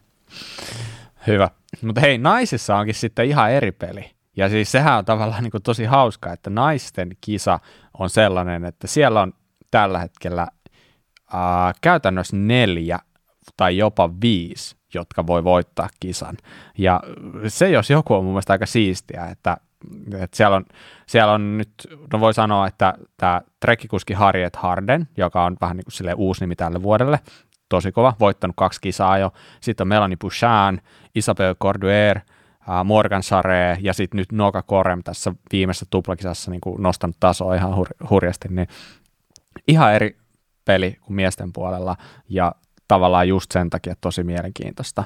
Että nyt tosiaan näissä kisoissa niin Jack Moore voitti molemmat kisat, Rich Root oli molemmista toinen. Okei, pakko sanoa, että Rich Rootille kävi vähän huono tuuri, sillä tippui ketjut tokan kisan viimeisellä EKlla, millä tavalla vähän niin kuin ratkaistiin kisa. Se olisi voinut päättyä myös toisinpäin. Ja sitten miesten kisassa ekassa, ekassa kisassa Kevin Mikuel oli kolmas, ei itse asiassa oli myös kolmas tuossa toisessa, eli siitä, siitäkin pienet hatunnostot tuolle spessukuskille, että ihan sika hyvä tasasta työtä. Naisten kisa meni tosiaan silleen, että Harriet Harne voitti sen ekan kisan, Melanie Pusan toinen, Noka Korema kolmas ja toinen kisa Isabel Cordier, Morgan Sare, Melanie Poussin. Naisissa ranskalaiset on aika vahvoja, mutta niin kuin tuossa DH-kisassa vähän sivuttiinkin, niin miehissä niin ei Ranska ole läheskään niin suvereeni, mitä DH-puolella, vaikka siellä on paljon. Nytkin 15 sakissa miehissä oli mm, about kuusi ranskalaista. Niin, viisi, kuusi. Niin, eli se on aika kova, mutta silti niin kun, ranskalaiset tuntien, niin – niille ei varmaan kelpaa mikään muu kuin voitto, kun puhutaan näistä, näistä pyörä, pyörälajeista. Näin mä ainakin käsittäisin. Mutta hei, meillähän on Kuraläppä liiga ollut käynnissä koko kauden, ja siis se jatkuu vielä. Vielä on kisojen jäljellä. Mutta nyt on se hetki, että me paljastetaan, että mitä siellä on palkintona. Eli sieltähän löytyy XC-sarja, mm. Enduro-sarja, ja DH-sarja. Ja jokaisen sarjan voittaja, parhaiten pisteitä kerännyt, tulee saamaan palkinnon. Ja lähdetään vaikka siitä, että XC-sarjassa meillä palkinnon tarjoaa Specialized, ja siellä on par- palkintona Crowd Control 29 XC-rengas pari. Eli sä tulet saamaan ihan rengasparin, ja se tulee olemaan noin niin kuin satkuhuudella se arvo sille, eli erittäin erittäin hyvä palkinto. Enduro-puolella saadaan voittajalle kuin Diet Pro, eli Duet Pro näin suomeksi, niin heidän suojateipit, keulaan suojateipit, kampiin ja siis tosiaan runkoon myös, eli sellainen kova setti näitä suojateippauksia, ja niitähän löytyy erilaisissa kuoseissa, ja mä oon ihan varma, että sieltä tippuu joku ihan jäätävän siisti kuosi. Ja DH-puolella sitten voittaja saa palkinnoksi tällaiset kuin Sendhit Knock, tästä käsikahvat, eli tuohon niin jarrukahvojen etupuolelle tulevat tästä käsisuojat. Ja tota, ne tulee sitten tuolta niin kuin Sportsoserta. Yes. Eli muistakaa vielä, kausi ei ole vielä loppu, tsempatkaa vielä ja niin, niin voitte voitte vaikka vielä nousta siellä palkinnoilla, eihän sitä ikinä tiedä, mutta joka tapauksessa niin tullaan nämä laittaa vielä Instaankin näytille nämä, jos ei nyt ihan suoraan avautunut tästä mun hyvästä äätämyksestä huolimatta, mutta näin. No niin, eli liikat lähenee loppua ja sehän on varmaan syksyn merkki. Ja kisa, kisakaudetkin alkaa olla lopuilla, mutta toinen mikä on varma syksyn merkki niin on se, että pyöräilijät rupeaa miettimään taas sitä, että mikä olisi hyvä takki sadekkeleille – ja mehän tietenkin kuraläppänä arveltiin tehdä palvelus teille kaikille ja tehdä pientä takkitestiä, jota me tullaan esittelemään sitten, kun kaikki takit on testattu ja kunhan päästään kunnolla vauhtiin, vauhtiin takkien kanssa ja sadekelien kanssa. Eli homman nimi on vähän sellainen, että meillä on ö, mulle, Mikalle ja Bobille tullut takkeja testattavaksi. Me ei tulla laittaa mm. niitä minkäännäköiseen niin paremmuusjärjestykseen, että mikä on paras takki niin, ja niin. mikä kannattaa ostaa, vaan ennemminkin ajateltiin, että olisi kiva tehdä sellaista esittelyä, että minkä näköisiä ominaisuuksia niissä takeissa mahtaisi olla ja minkälaista takkia minkäkinlaiseen käyttöön. Mm. Että siitä olisi teillekin jotain hyötyä. Kyllä, ehdottomasti. Siis tollainen takkihan on ihan must have kaikilla mm. syksy, syksyssä syksystä nauttiville pyöräilijöille, eli ihan varmasti mm. sadetta ja kosteutta on luvassa, mutta sehän, sehän on hauskaa. Mm. Ja tosiaan mm. tullaan tekemään esittelyjä yhteensä kuudesta eri takista, eikö näin? Ja mm, ehkä, kyllä. ehkä me voidaan paljastaa jo vähän sitä, että minkä merkkistä takkia tulee vilkkumaan sitten. Varmaan somessa jonkin verran, mutta sitten etenkin kun päästään itse esittely tekemään. Niin, niin, niin. uskalletaanko me kertoa nyt? Tämä varmaan kaikkia jännittää. Paljastaa ihmeessä. Mm, mm. Okei. Okay. Ehkä me pystytään.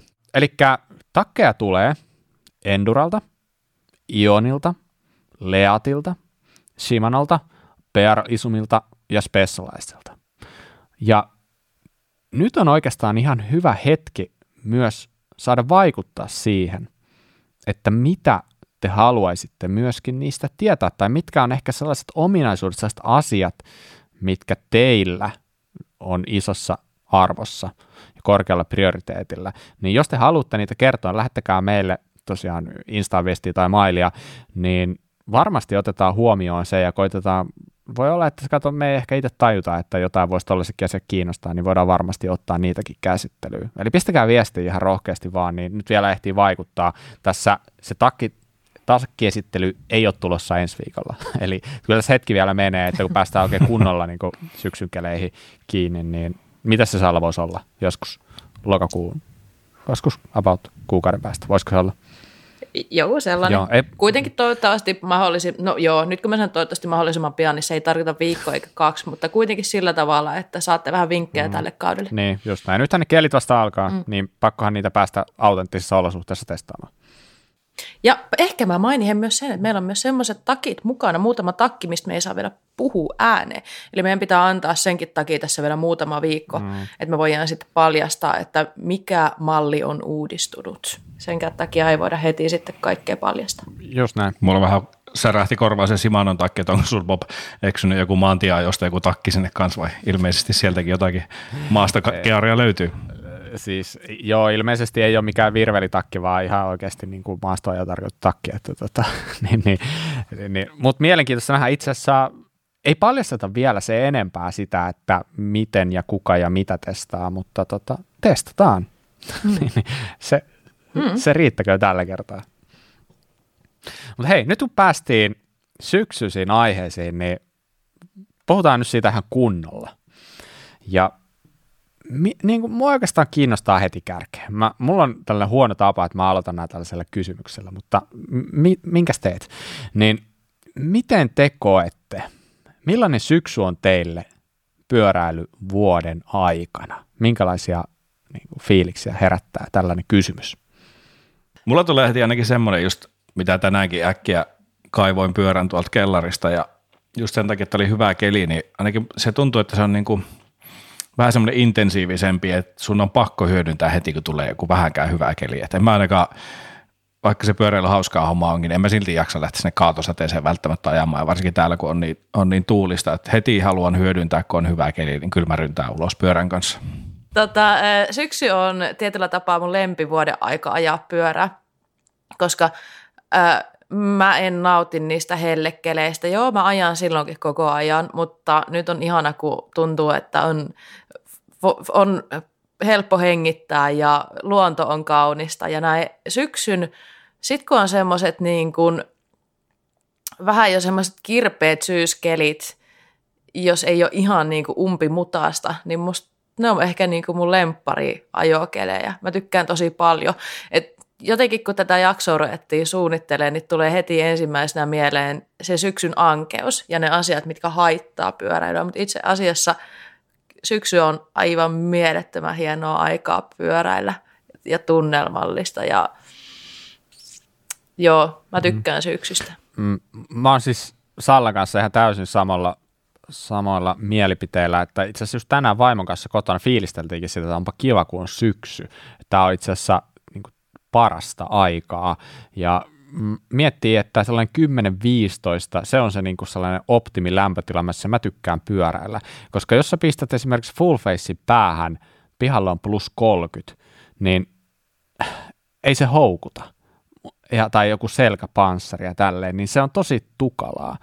Niin mun mielestä tällaisilla keleillä se on niin kuin ihan parasta, koska sä, sä et hikoile kuin sika välttämättä niin kuin näillä keleillä niissä äh, niin kuin varusteissa. Ja ehdottomasti mä kanssa niin koen, että mä etenkin just syk- syksyinen metsä, niin siinä on jotain tosi siistiä. Ja mä oon ehdottomasti syksyihminen. Ehkä on huomannut sen vasta tässä myöhemmällä iällä, mutta niin, niin, ehdottomasti syksy on siistein vuoden aika pyöräilyn kannalta ehkä mun mielestä. No niin, mitä tuohon teidän äsken mainittuun takkitestiin tulee, niin tällainen tuoreina uusina pyöräily, maastopyöräilyhousun omistajana, mitkä tänään juuri saapu tuolta internet webs kaupasta, niin onhan sekin jotenkin ihan siistiä, että pääsee vähän niin kuin miettimään, että no mitä sitä nyt taas laittaisi päälle. Että kesällä on aina se, että no mä kaivan tuosta no samat sortsit ja saman teepaidan ja hikisen kypärän päähän. Et, et, et, mä ainakin itse tykkään, että mä pääsen vähän taas niin kuin hakemaan jotakin uutta jopa siltä kantilta. Se on ihan totta. Kesällähän sillä niin kuin, sä todennäköisesti kun plus 20 ja siitä ylöspäin, sä pukeudut ihan samalla tavalla. Sä vaan hikoilet enemmän. Et sä et pysty sillä vaatetuksella hirveästi vaikuttamaan enää siihen sun olotilaa. Kun taas syksyllä, kun ollaan tällaisissa välilämpötiloissa, niin sähän pystyt ihan hirveästi tekemään sillä sun vaatetuksella, että onko sulla hyvä olla vai onko sulla liian kylmä vai liian kuuma. Että senkin puolesta niin mä ihan allekirjoitan tuon, mitä sä Jere äsken sanoit. Miten teillä?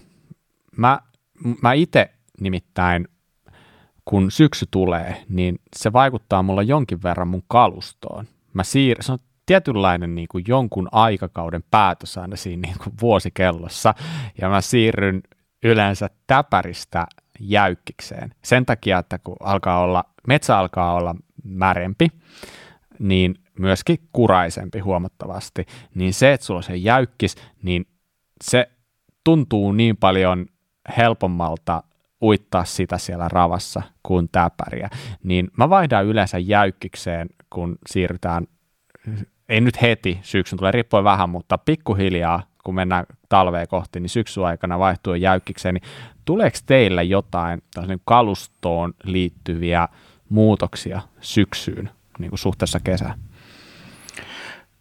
Mulla varmaan ainakin mitä tässä niin kuin myöskin hyvin ajankohtaisen, niin on vähän se, että tuommoista pientä rengasvalintaa menee ehkä uusiksi. Et, et, et just se, että tuolla alkalla mutaa sitä lämpötilat laskee, laskee, niin mä vähän mietin, että olisiko nyt ehkä joku toinen rengasvalinta sitten pikkusen parempi, mitä se on ollut tuossa kesän lämpimillä keleillä ja kuivilla keleillä lähinnä. Niin, eli tarkoitatko se sillä, että sä haet jotain isompaa nappulaa vai minkälaista muuta? Kyllä, isompaa nappulaa ja sitten just ehkä niin kuin seuraava steppi on taas siitä se, että sitten kun tulee talvi, että kuinka pehmeitä seosta se on, että alkaako se sitten jäätymään tai jäätyessään huonontua ne ominaisuudet. Että vähän painin tässä parhaillaan juuri se rengasvalinnan kanssa, että mitä tässä nyt oikeasti laittaisi alle, että laittaako syksyksi ja vattaako vielä talveksi vielä sitten uudet. Että ja, ja. Katsotaan nyt mihin päädy vielä.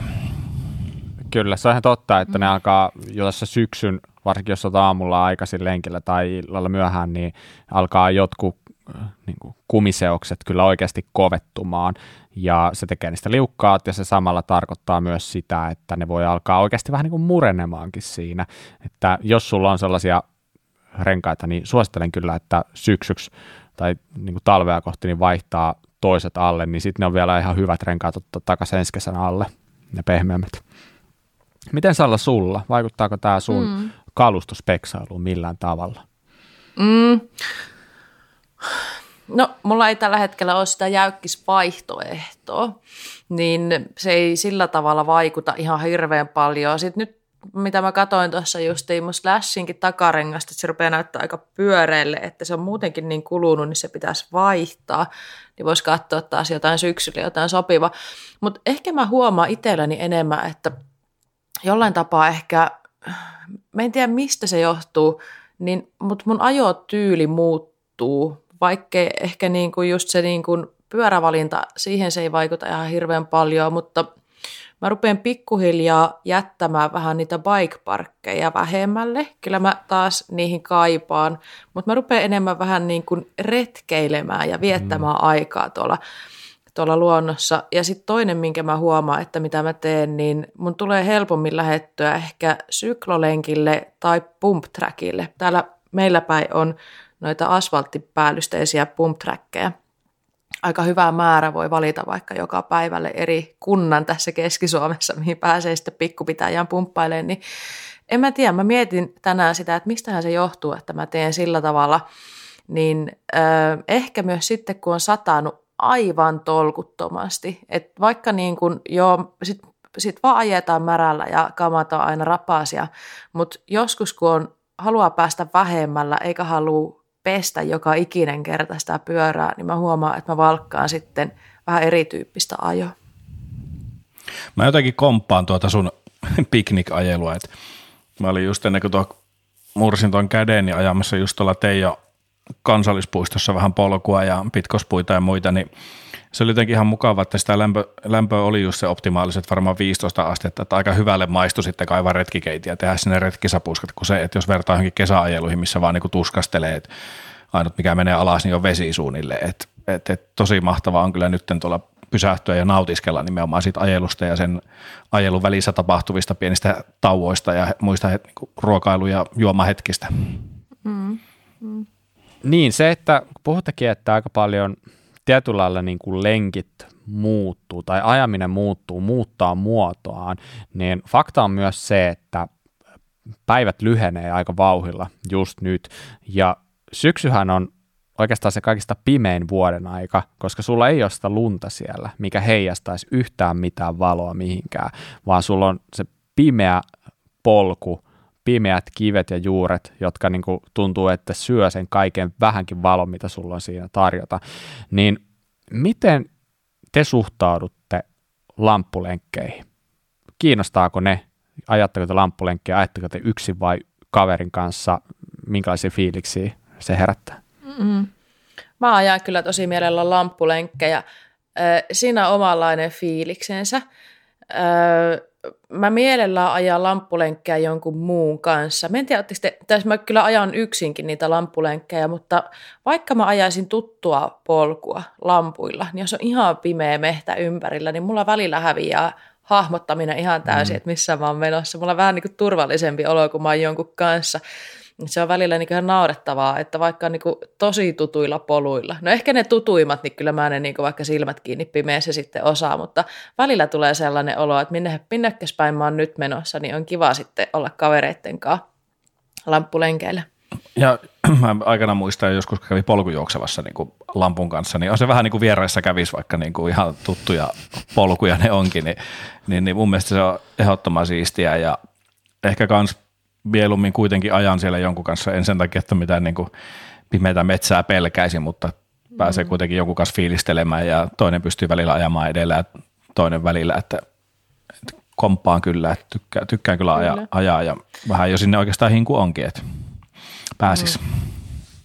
Ja toi valospeksaaminen on ihan oma, oma taiteen lajinsa, että aina, että mitä paremmilla lampuilla on päässyt ajaa, niin sitten sulla ei ole takaisinpäin menemistä niihin huonompiin, niin en tiedä, olisiko meillä kuralla päässä jossain vaiheessa tulossa lampuistakin keskustelua kenties. Hmm. Käytättekö te muuten on. yhtä lamppua vaan vai onko täällä niinku useampi kuin tämä että? Mä ajan aina yleensä, että on kypärässä ja tangossa hmm. lamppu. Sama.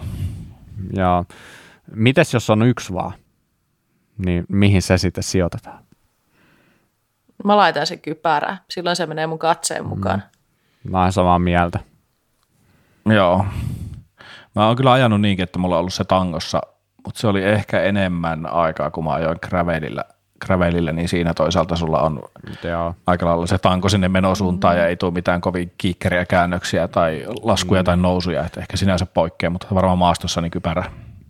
Niin, maastossa se, että sulla on kypärässä se, niin se auttaa myös näkemään niin kuin kaikkien pienien niin kuin kivien ja juurien ja vähän isompien kivien niin kuin taakse paremmin, kun sä pääset sieltä vähän niin kuin ylempää zoomailemaan sitä. Ja niin kuin Salla sanoikin, niin se on tietenkin tosi tärkeää, että näet, näet sinne, mihin katsot. Niin, se on ihan, mm. mä yleensä mä en jaksa ottaa muuta kuin kypärää valo, mutta se niin kuin optimi varmasti se, että olisi molemmissa – Kyllä.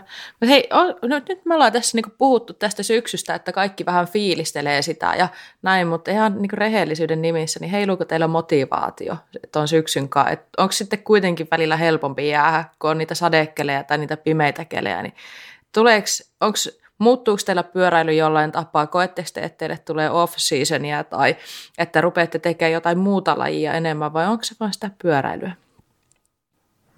Tämä, tämä, tämän sanominenkin kuulostaa ihan hölmöltä, mutta mulla on monesti tuntunut siltä jo useamman vuoden ajan, että kesä on mulle vähän niin kuin pyöräily off-season. Tää on aika, Oho. niin, tää on aika sille tavallaan vähän niin kuin olisi jossain AA-koko kerhossa, mutta tota, siis, siis se johtuu siitä, että mun elämä on ollut monen vuoden ajan kesäisin niin kiireellistä, että totuus on ollutkin, että mä en ole ehtinyt kesällä ajaa niin kuin läheskään niin paljon kuin mä ehdin muina vuoden aikoina. Ja tietyllä lailla vähän samaa on ollut ehkä tässä vuodessa, ja tästä syystä mulla ei ole minkäännäköistä tarvetta off-seasonille, vaan päinvastoin musta niin tuntuu osittain, että nyt kun kesän kiireet, kesä ainakin siis henkilökohtaisesti ajateltaan niin ihmisen kiireisintä aikaa, niin nyt kun ne kiireet on saatu ohi, niin nyt pääsee ehkä vihdoin ajamaan. Ja mä ajan yleensäkin tosi paljon talvella, että sen takia mä ajan yleensä mm. talvella kaikista eniten, niin syksy, niin se on hyvä, hyvä syksy, talvi ja kevät, niin ne on mulle tosi hyvä aikaa. Ei ole tarvetta off-seasonille, mutta se johtuu tasan tarkkaan siitä, että mä oon just tullut sitä off-seasonista ulos.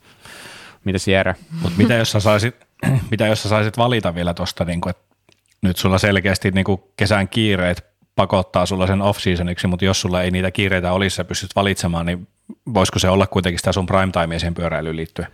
No, toi oli ihan hyvä pointti. Kyllä mä haluaisin, että mulla olisi kesällä aikaa ajaa enemmän. Ihan niin kuin totta kai.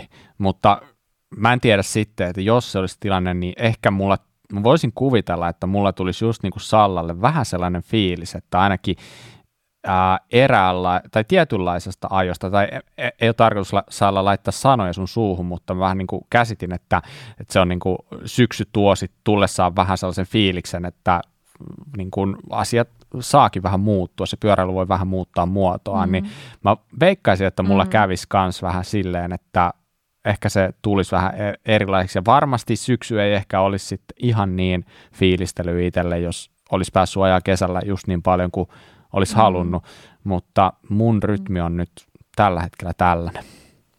Mm, mm. Joo, mä huomasin niin toi mun rytmi, minkä takia se nyt muuttuu, niin Siis mä jotenkin tajusin, että mä en ole käynyt ajamassa polkua ihan hirveän mm. paljon. Että tälläkin hetkellä, että kesät mulla aika pitkälti menee, että kun mä pääsen ajaan, niin mä ajan aika alamäkipainotteisesti, että onko sitten hissipyöräilyä vai sitten trail-senttereitä. Toki polkuja tulee ajettua myös, mutta niin nyt mä huomasin taas, että vaikka oli sunnuntaina aurinko, aurinkoinen tota, päivä Jyväskylässä ja se oli semmoinen täydellinen bike parkkipäivä, niin mä olin sitten, että hitsi, että mun itse asiassa tekee mieli paljon enemmän lähteä tota, ajaa polkua. Ja ehkä siinä on myös semmoinen, mä mietin, että mistä se johtuu, kun ehkä olisi ollut ihan täydelliset olosuhteet ajamaan, mutta... Darra. no, se, mulla oli yllättävän helppo sunnuntai nyt, mutta niin tota, mä, mä huomaan tämän joka ikinen vuosi, niin tota, kun tarpeeksi tahkoo niitä mäkiä ja on niin kuin aina menossa bike parkkiin, niin jotenkin on ihanaa, jotenkin vaan helpottavaa päästä poluille. Et se on vähän niin kuin vaihtelua ja se tulee aina jossain vaiheessa. Tota, Mutta siis Bob, mä tulkitsen nyt sun sanoista, että ää, säkään et sillä tavalla niin kuin puhu sitä, että ajokausi päättyy syyskuussa tai mitään tämmöistä, käsitinkö oikein. Ei, ei ole sitä, että nyt kun talvi alkaa, niin ajokausi olisi jotenkin ohi. Käsitit aivan oikein. Joo. Mulla menee aivan patajumiin, kun jengi puhuu sitä, että ajokausi päättyy ja ajokausi lähenee loppua, kun eikö ajokausi ole ympäri vuoden? Mä kanssa näen sitä, että tuonne niin poluille varmaan tieviä, että kyllä mä koitan tuosta kuvaa saa paikat kuntoon, niin viimeiseen asti nauttia bike parkista, niin noista hissipyöräilystä, mutta mä oon jo tehnyt semmoisia omia mielikuvaharjoitteita siitä, että kun alkaa olla tuolla märätkelit ja varsinkin se, että jos saadaan lunta maahan, niin noita polkuja, mitä on jo tuossa vähän lähistöllä tottu, tottunut ajamaan, niin mä tein jo nyt semmoista mielikuvaharjoittelua ja kuvittelen itseni sinne niin kuin lumeen keskelle, että mä ainakin innolla odotan ja ei ole todellakaan kausi päättymässä, että just niin kuin pari-kolme viikkoa sitten siinä jaksossa, missä puhuttiin pyöräily, tai maastopyöräily ylä- ja alamäistä, niin silloin viime syksynä tapahtui se alamäki ja se kausi loppui vähän ehkä muista syistä, niin nyt on niin kuin aivan uudella innolla menossa kyllä kohti mm. tätä syksyä ja talvea. Mm. Jerekin olet löytänyt tuon varustespeksauksen ihana maailma, että sehän on tietenkin semmoinen juttu, mä itse asiassa tänään lueskelin, se sattui jotenkin tosi hyvin tähän kohtaan, että internetissä alkaa olla näitä keskusteluavauksia, että kuinka ylläpitää motivaatio myös syksyllä ajamiseen ja talvella ja näin, niin aika moni siellä sanoo sitä, että kun on varusteet sellaiset, että se, ne sääolosuhteet ei vaikuta niin paljon. Me varmaan allekirjoitetaan kaikki se, että nyt on se hyvä aika, kun pääsee speksaamaan niitä tota, ihania kaikkia ajovarusteita ja vedenpitäviä kenkiä, onko semmoisia no siis... vedenpitäviä sukkia ja onko sä löytänyt Jere jotain siis, syysvaatteiden nämä, ihmeellisen nämä, maailman? mitkä tästä housut tuli, niin tämä heilu ainut, ainut hankinta, että viime viikolla tuli jo kengät, oli pykälä liian pienet, että mä myin ne tänään mun kollegalle ja tilasin jo kyllä viime viikolla jo heti uudet pykälä isommat kengät, että kyllä on tulossa Kyllä. vedenpitävät kengät myöskin ja korkeavartiset, koska mä huomasin viime talvena, kun mä kävin sen yhden, kaksi ainoita lenkkiä, niin nilikathan ne oli jäässä, että on, on nyt mm. tämä speksauksen kyllä varsin hyvin. Ihan mahtava. Ja tykkää siitä myöskin. Että. Mm. Ja pakko kyllä muistuttaa myös, että sä voit ajaa kyllä ihan speksaamattakin, että ei se, mm, et, et, hyvin yksinkertaisilla tavaroillakin, kun vaan fiksusti ajat, etkä kastele siinä niin kuin ekassa ojassa niitä kenkiä, niin sä pystyt ajaa ihan hyvin, mutta niin kuin Salla ja Jere tuossa sanoi, niin se saattaa olla mukavampaa se ajaminen silloin, kun mm. sulla on oikeanlaiset varusteet. Kyllä, ihan oikea, oikea pointti ja ihan oikea se aikaa, että ei varmasti tarkoiteta sitä, että koko ajan pitää olla ostamassa jotain, mutta kuitenkin niin kuin kaikki tietää, että kun harrastetaan ulkona ja varsinkin maassa, jossa on aika äärimmäisiäkin olosuhteiden vaihteluita välillä, niin jos ajaa pitempää lenkkiä, niin se, että sulla on semmoiset vaatteet, millä sä pysyt lämpimänä, niin vaikka kastuisitkin siellä, mutta kunhan sulla on lämmintä tai ota vaihtopaitaa mukaan tai jotain tämmöistä, niin tota, kyllä se sitä ajomukavuutta parantaa huomattavasti ja et välttämättä vilustukaan. Ja pari jaksoa taaksepäin saatoin mainita jotain tuubihuiveista, niin aina pitää mm. olla tuubihuivit tai pari mukana repussa tai taskussa. Just näin. Niin, niin sillä Kyllä. voi suojata sit niitä arkoja paikkoja. Kyllä, ja se mitä tuossa puhuttiin alkujaksossa näistä lounasbokseista tai swattibokseista, niin sellaisiin mahtuu muuten aika näppärästi myös vaihtohanskat tai tuulitakki tai joku vastaava, mm. niin ei ole ollenkaan huono idea jemmata sinne, jos sattuu yhdet ylimääräistä olemaan, niin vaikka koko syksyn ajaksi, niin se on kiva yllätys siinä vaiheessa, kun oikeasti se vilu iskee, niin kaivaa sieltä yksi tuulitakki päälle, niin, mm-hmm. niin, niin se on aika kova vaihtoehto kanssa. Tämähän on syksy, syksy myöskin niin kuin tällainen kuvaajan näkökulmasta erittäin mielenkiintoista aikaa, että tuossa vähän odottaakin, että pääsisi vähän kuvailemaan ehkä harrastajia joko tuohon läheiseen bike parkkiin tai muille mielenkiintoisille spoteille, että kesällähän se ongelma, että kun se aurinko ei laske, sehän on niin kuin tuolla möllöttää taivaalla korkealla, että nyt olisi vielä ihan ihmisten aikaan, kun pystyisi päästä ottamaan kivoja kuvia tai videoa, kun aurinko paistaa matalalta ja ollaan kuitenkin siellä niin kuin välillä ilta kuusi, ilta kahdeksan, kun olisi semmoisia niin prime time shoot-aikoja, että toivon, että pääsisin vielä vähän kuvailemaankin tässä alkavassa syksyssä. Valon määrästä muuten tuli semmoinen juttu mieleen, nyt ei ole vielä aivan suositusten aika, mutta mä heittäisin tähän kohtaan jo yhden suosituksen. Mä oon muutaman mun pyöräilevän kaverin kanssa jutellut nyt, ihan siis itse asiassa ihan niitä näitä muuten vaan, ja muutamat on sanonut sitä, että kun syksy tulee, niin se on sitä aikaa, kun ihmiset vetäytyy sinne omiin koteihin ja omaa kuoreen ja ketään ei näe enää missään ja kukaan ei enää harrasta. No näette meidän juttujen perusteella, niin asia ei ehkä ole ihan niin, mutta monelle syksy on myös semmoista niin kuin ahistavaa aikaa ja sellaista, että tuntuu, että ne kaikki kesän menot on ollut ja mennyt ja semmoista ehkä jopa yksinäistä aikaa, niin tuolla myös internetissä ihmiset puhuvat että millä pitää motivaatio yllä – nyt kun tulee syksy, että tulisi lähettyä ajamaan, niin hei, pyytäkää kavereita mukaan, kun lähdette ajaa ja järkätkää välillä jotain vaikka kimppalenkkiä, että saattaa pelastaa, että jos joku alkaa mielisynkkeinen samalla, kun nuo illatkin pimeenee, niin pyytäkää vähän niitä kavereita mukaan ja näin, niin tota, pidetään ne ajoporukat yhdessä myös, vaikka ei olekaan ihan se niin kuin kesäsesonki meneillään. Joo, ehdottomasti Kyllä. se on paljon, paljon vähemmän ketuttaa se talutella sitä pyörää siellä vesilammikoissa joku kaverin kanssa kuin täysin yksin. Mm. Voin allekirjoittaa sen. Ja musta tuntuu ainakin täällä on jotain paikallista Facebook-ryhmää, niin ehkä niin kuin kesään verrattuna, niin nyt jengi on vähän huudellutkin siellä, että hei, että me tulisiko porukkaa ajamaan bunkerhilselle, mitkä täällä Turussa on tämmöiset DIY-parkki tai muuta, että niin näkee ehkä selkeästi, että vähän haetaankin sitä seuraa, seuraa tuonne pimeneviin iltoihin. Ihan mahtavaa. Alright, no Salla, aika lähellä sä pääsit sillä sun suosituksella tätä suositteluosiota, mutta se nyt meni, niin tota, olisiko sulla oikeasti nyt antaa, nyt kun on oikea hetkikin, niin joku toinen suositus meidän kuuntelijoille? On. No niin. Aivan ehdottomasti. Nyt, nyt on niin kuin lounasboksi täynnä suosituksia, sitä alkaa kuulostaa. on, joo. No tota, me puhuttiin tästä asiasta tänään jo aiemmin, mutta mm, ottakaa seurantaa www.suomidh.fi. Eli sivu, jolla käydään läpi Suomi DH kuulumisia. Siellä on kisakalenteri ja ilmoittautumisohjeet näin poispäin, mutta sitten uutisia ja myöskin sitä, että niin ihan ylipäätään tota DH-kulttuuria ylläpidetään tuon sivuston kautta. Eli jos et ole löytänyt vielä sitä, niin me hakee internetistä se sivu ja seuraa heitä myös somessa. Tosi hyvää juttua tulee sinne ja herättelee sunkin DH-ajohimoja. Mitä Jere, minkälainen suositus sulta löytyy?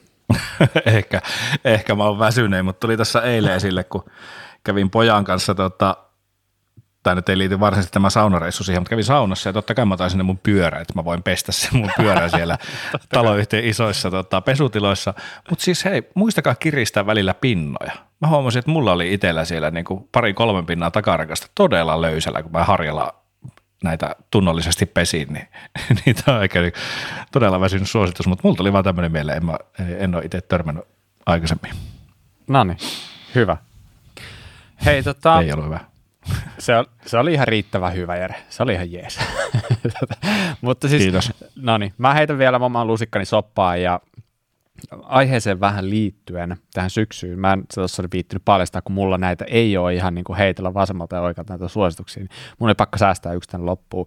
Eli se, mitä mä teen, kun tullaan syksyyn, niin mä vaihdan niitä polkimia enemmän niin kuin flatti, flattien suuntaan. Että mä, jos minun pitäisi sanoa, että ajanko mä lukoilla vai flatteilla, jos joku tulee kysyä, niin kyllä mä niin kuin siihen lukkoleiriin kuitenkin kuulun, mutta sitten huolimatta mä oon sitä mieltä, että kaikkien pitäisi ajaa niin kuin jopa yli puolet kaikista ajoista flateilla. Ihan vaan sen takia, että sulla pysyy se tatsi siihen pyörään, sulla pysyy se tatsi siihen flateilla ajamiseen. Se on sellainen taito, josta sä hyödyt myös lukkojen kanssa ajaessa, niin vaihtakaa flatteihin, nyt kun mennään syksyä kohti, ajakaa vaikka koko talvi fläteillä, ei silloin lukkoja tarvi, flättikengät on muutenkin vähän lämpöisemmät, niin, niin, niin se on asia, mikä kehittää teitä. Salla, miksi sä pyörität päätäsi? Mä oon löytänyt lämpimimmät ajokengät, mitä niinku maapäällään kantaa talvelle. Nyt joo, Bontrakerin tota, talviajokengät, mitkä mulla on ollut ties kuin monta vuotta. Siis en, sinä, silloin kun mä ennen ajoin flateilla aina talvet, niin mä en löytänyt semmoista kenkää, missä mun jalat pysyy lämpimänä. Niin tota, tuolta lukkopuolelta Bontraker tekee ainakin ihan sairaan lämmintä kenkää ja sitten Lake tekee myös. En tiedä, oliko muita, varmaan on muitakin, joilla on tosi lämpimiä kenkiä. Niin se, sille mä vaan pyörittelin päätä, että jalat pysyy lämpimämpänä, mutta kaikesta muusta mä olin ihan samaa mieltä. Mutta joka tapauksessa toi oli mun suositus ja lähinnä ei nyt liity siihen lämpötilaan niin, vaan just siihen ajotatsiin. Ja se on oikeasti tosi tärkeä juttu. Ja moni ehkä hiukan skippaa sen aika ylimalkaisesti. Se on kaikille tärkeä taito osata ajaa ja se auttaa sua ajamaan kovempaa ja paremmin. Näin. Näillä eväillä tällä kertaa. Olipa kivaa. Kiitos Salle ja kiitos Jere. Mä, meikäläinen ainakin kiitos, kiitos, kiitos. nautti tästä. Toivottavasti joku kuuntelijakin nautti. itseämme vartenhan me näitä tehdään. Niin, eihän tässä syksy, kun pimenee ja, tai illat pimenee, niin on muuta aikaa, kun katsoa Netflixiä tai kuunnella podcasteja, niin. jos sinne ei kerta, jos porukka väittää, että ajokausi on ohi. Ei se ole ensinnäkään ohi. Niin, niin. Että voidaan kuunnella sitten itse keskenämme tätä meidän jaksoa, jos ei ketään muita kiinnosta. ei kai. Saha, Mutta hei. Saa johdetaan... kolme kuuntelua, tai kaksi, kaksi ja puoli, kun Salla nukahtaa puolessa välissä. Joo, todennäköisesti. Saiko lähettää äkkiä terveisiä? No, totta kai. Terveisiä Mikaalle. Joo, ei er, mulla muuta. ehdottomasti. Joo, terkkoja Mikalle. Ja Mika on varmaan taas rivissä tässä joku kerta. Katsotaan, mm. milloin natsaa. Kyllä. Mutta joo, hei, jos et seuraa meitä vielä, niin seuraa ihmeessä Instassa käyttäjänimeä Kuraläppä ja meille voi lähettää kaiken näköistä palautetta osoitteeseen kuraläppämedia at gmail.com. Ja hei, kiitos kaikille kuuntelijoille tästä ja me palataan taas asiaa ensi viikolla. Moi moi! Moikka! Moro!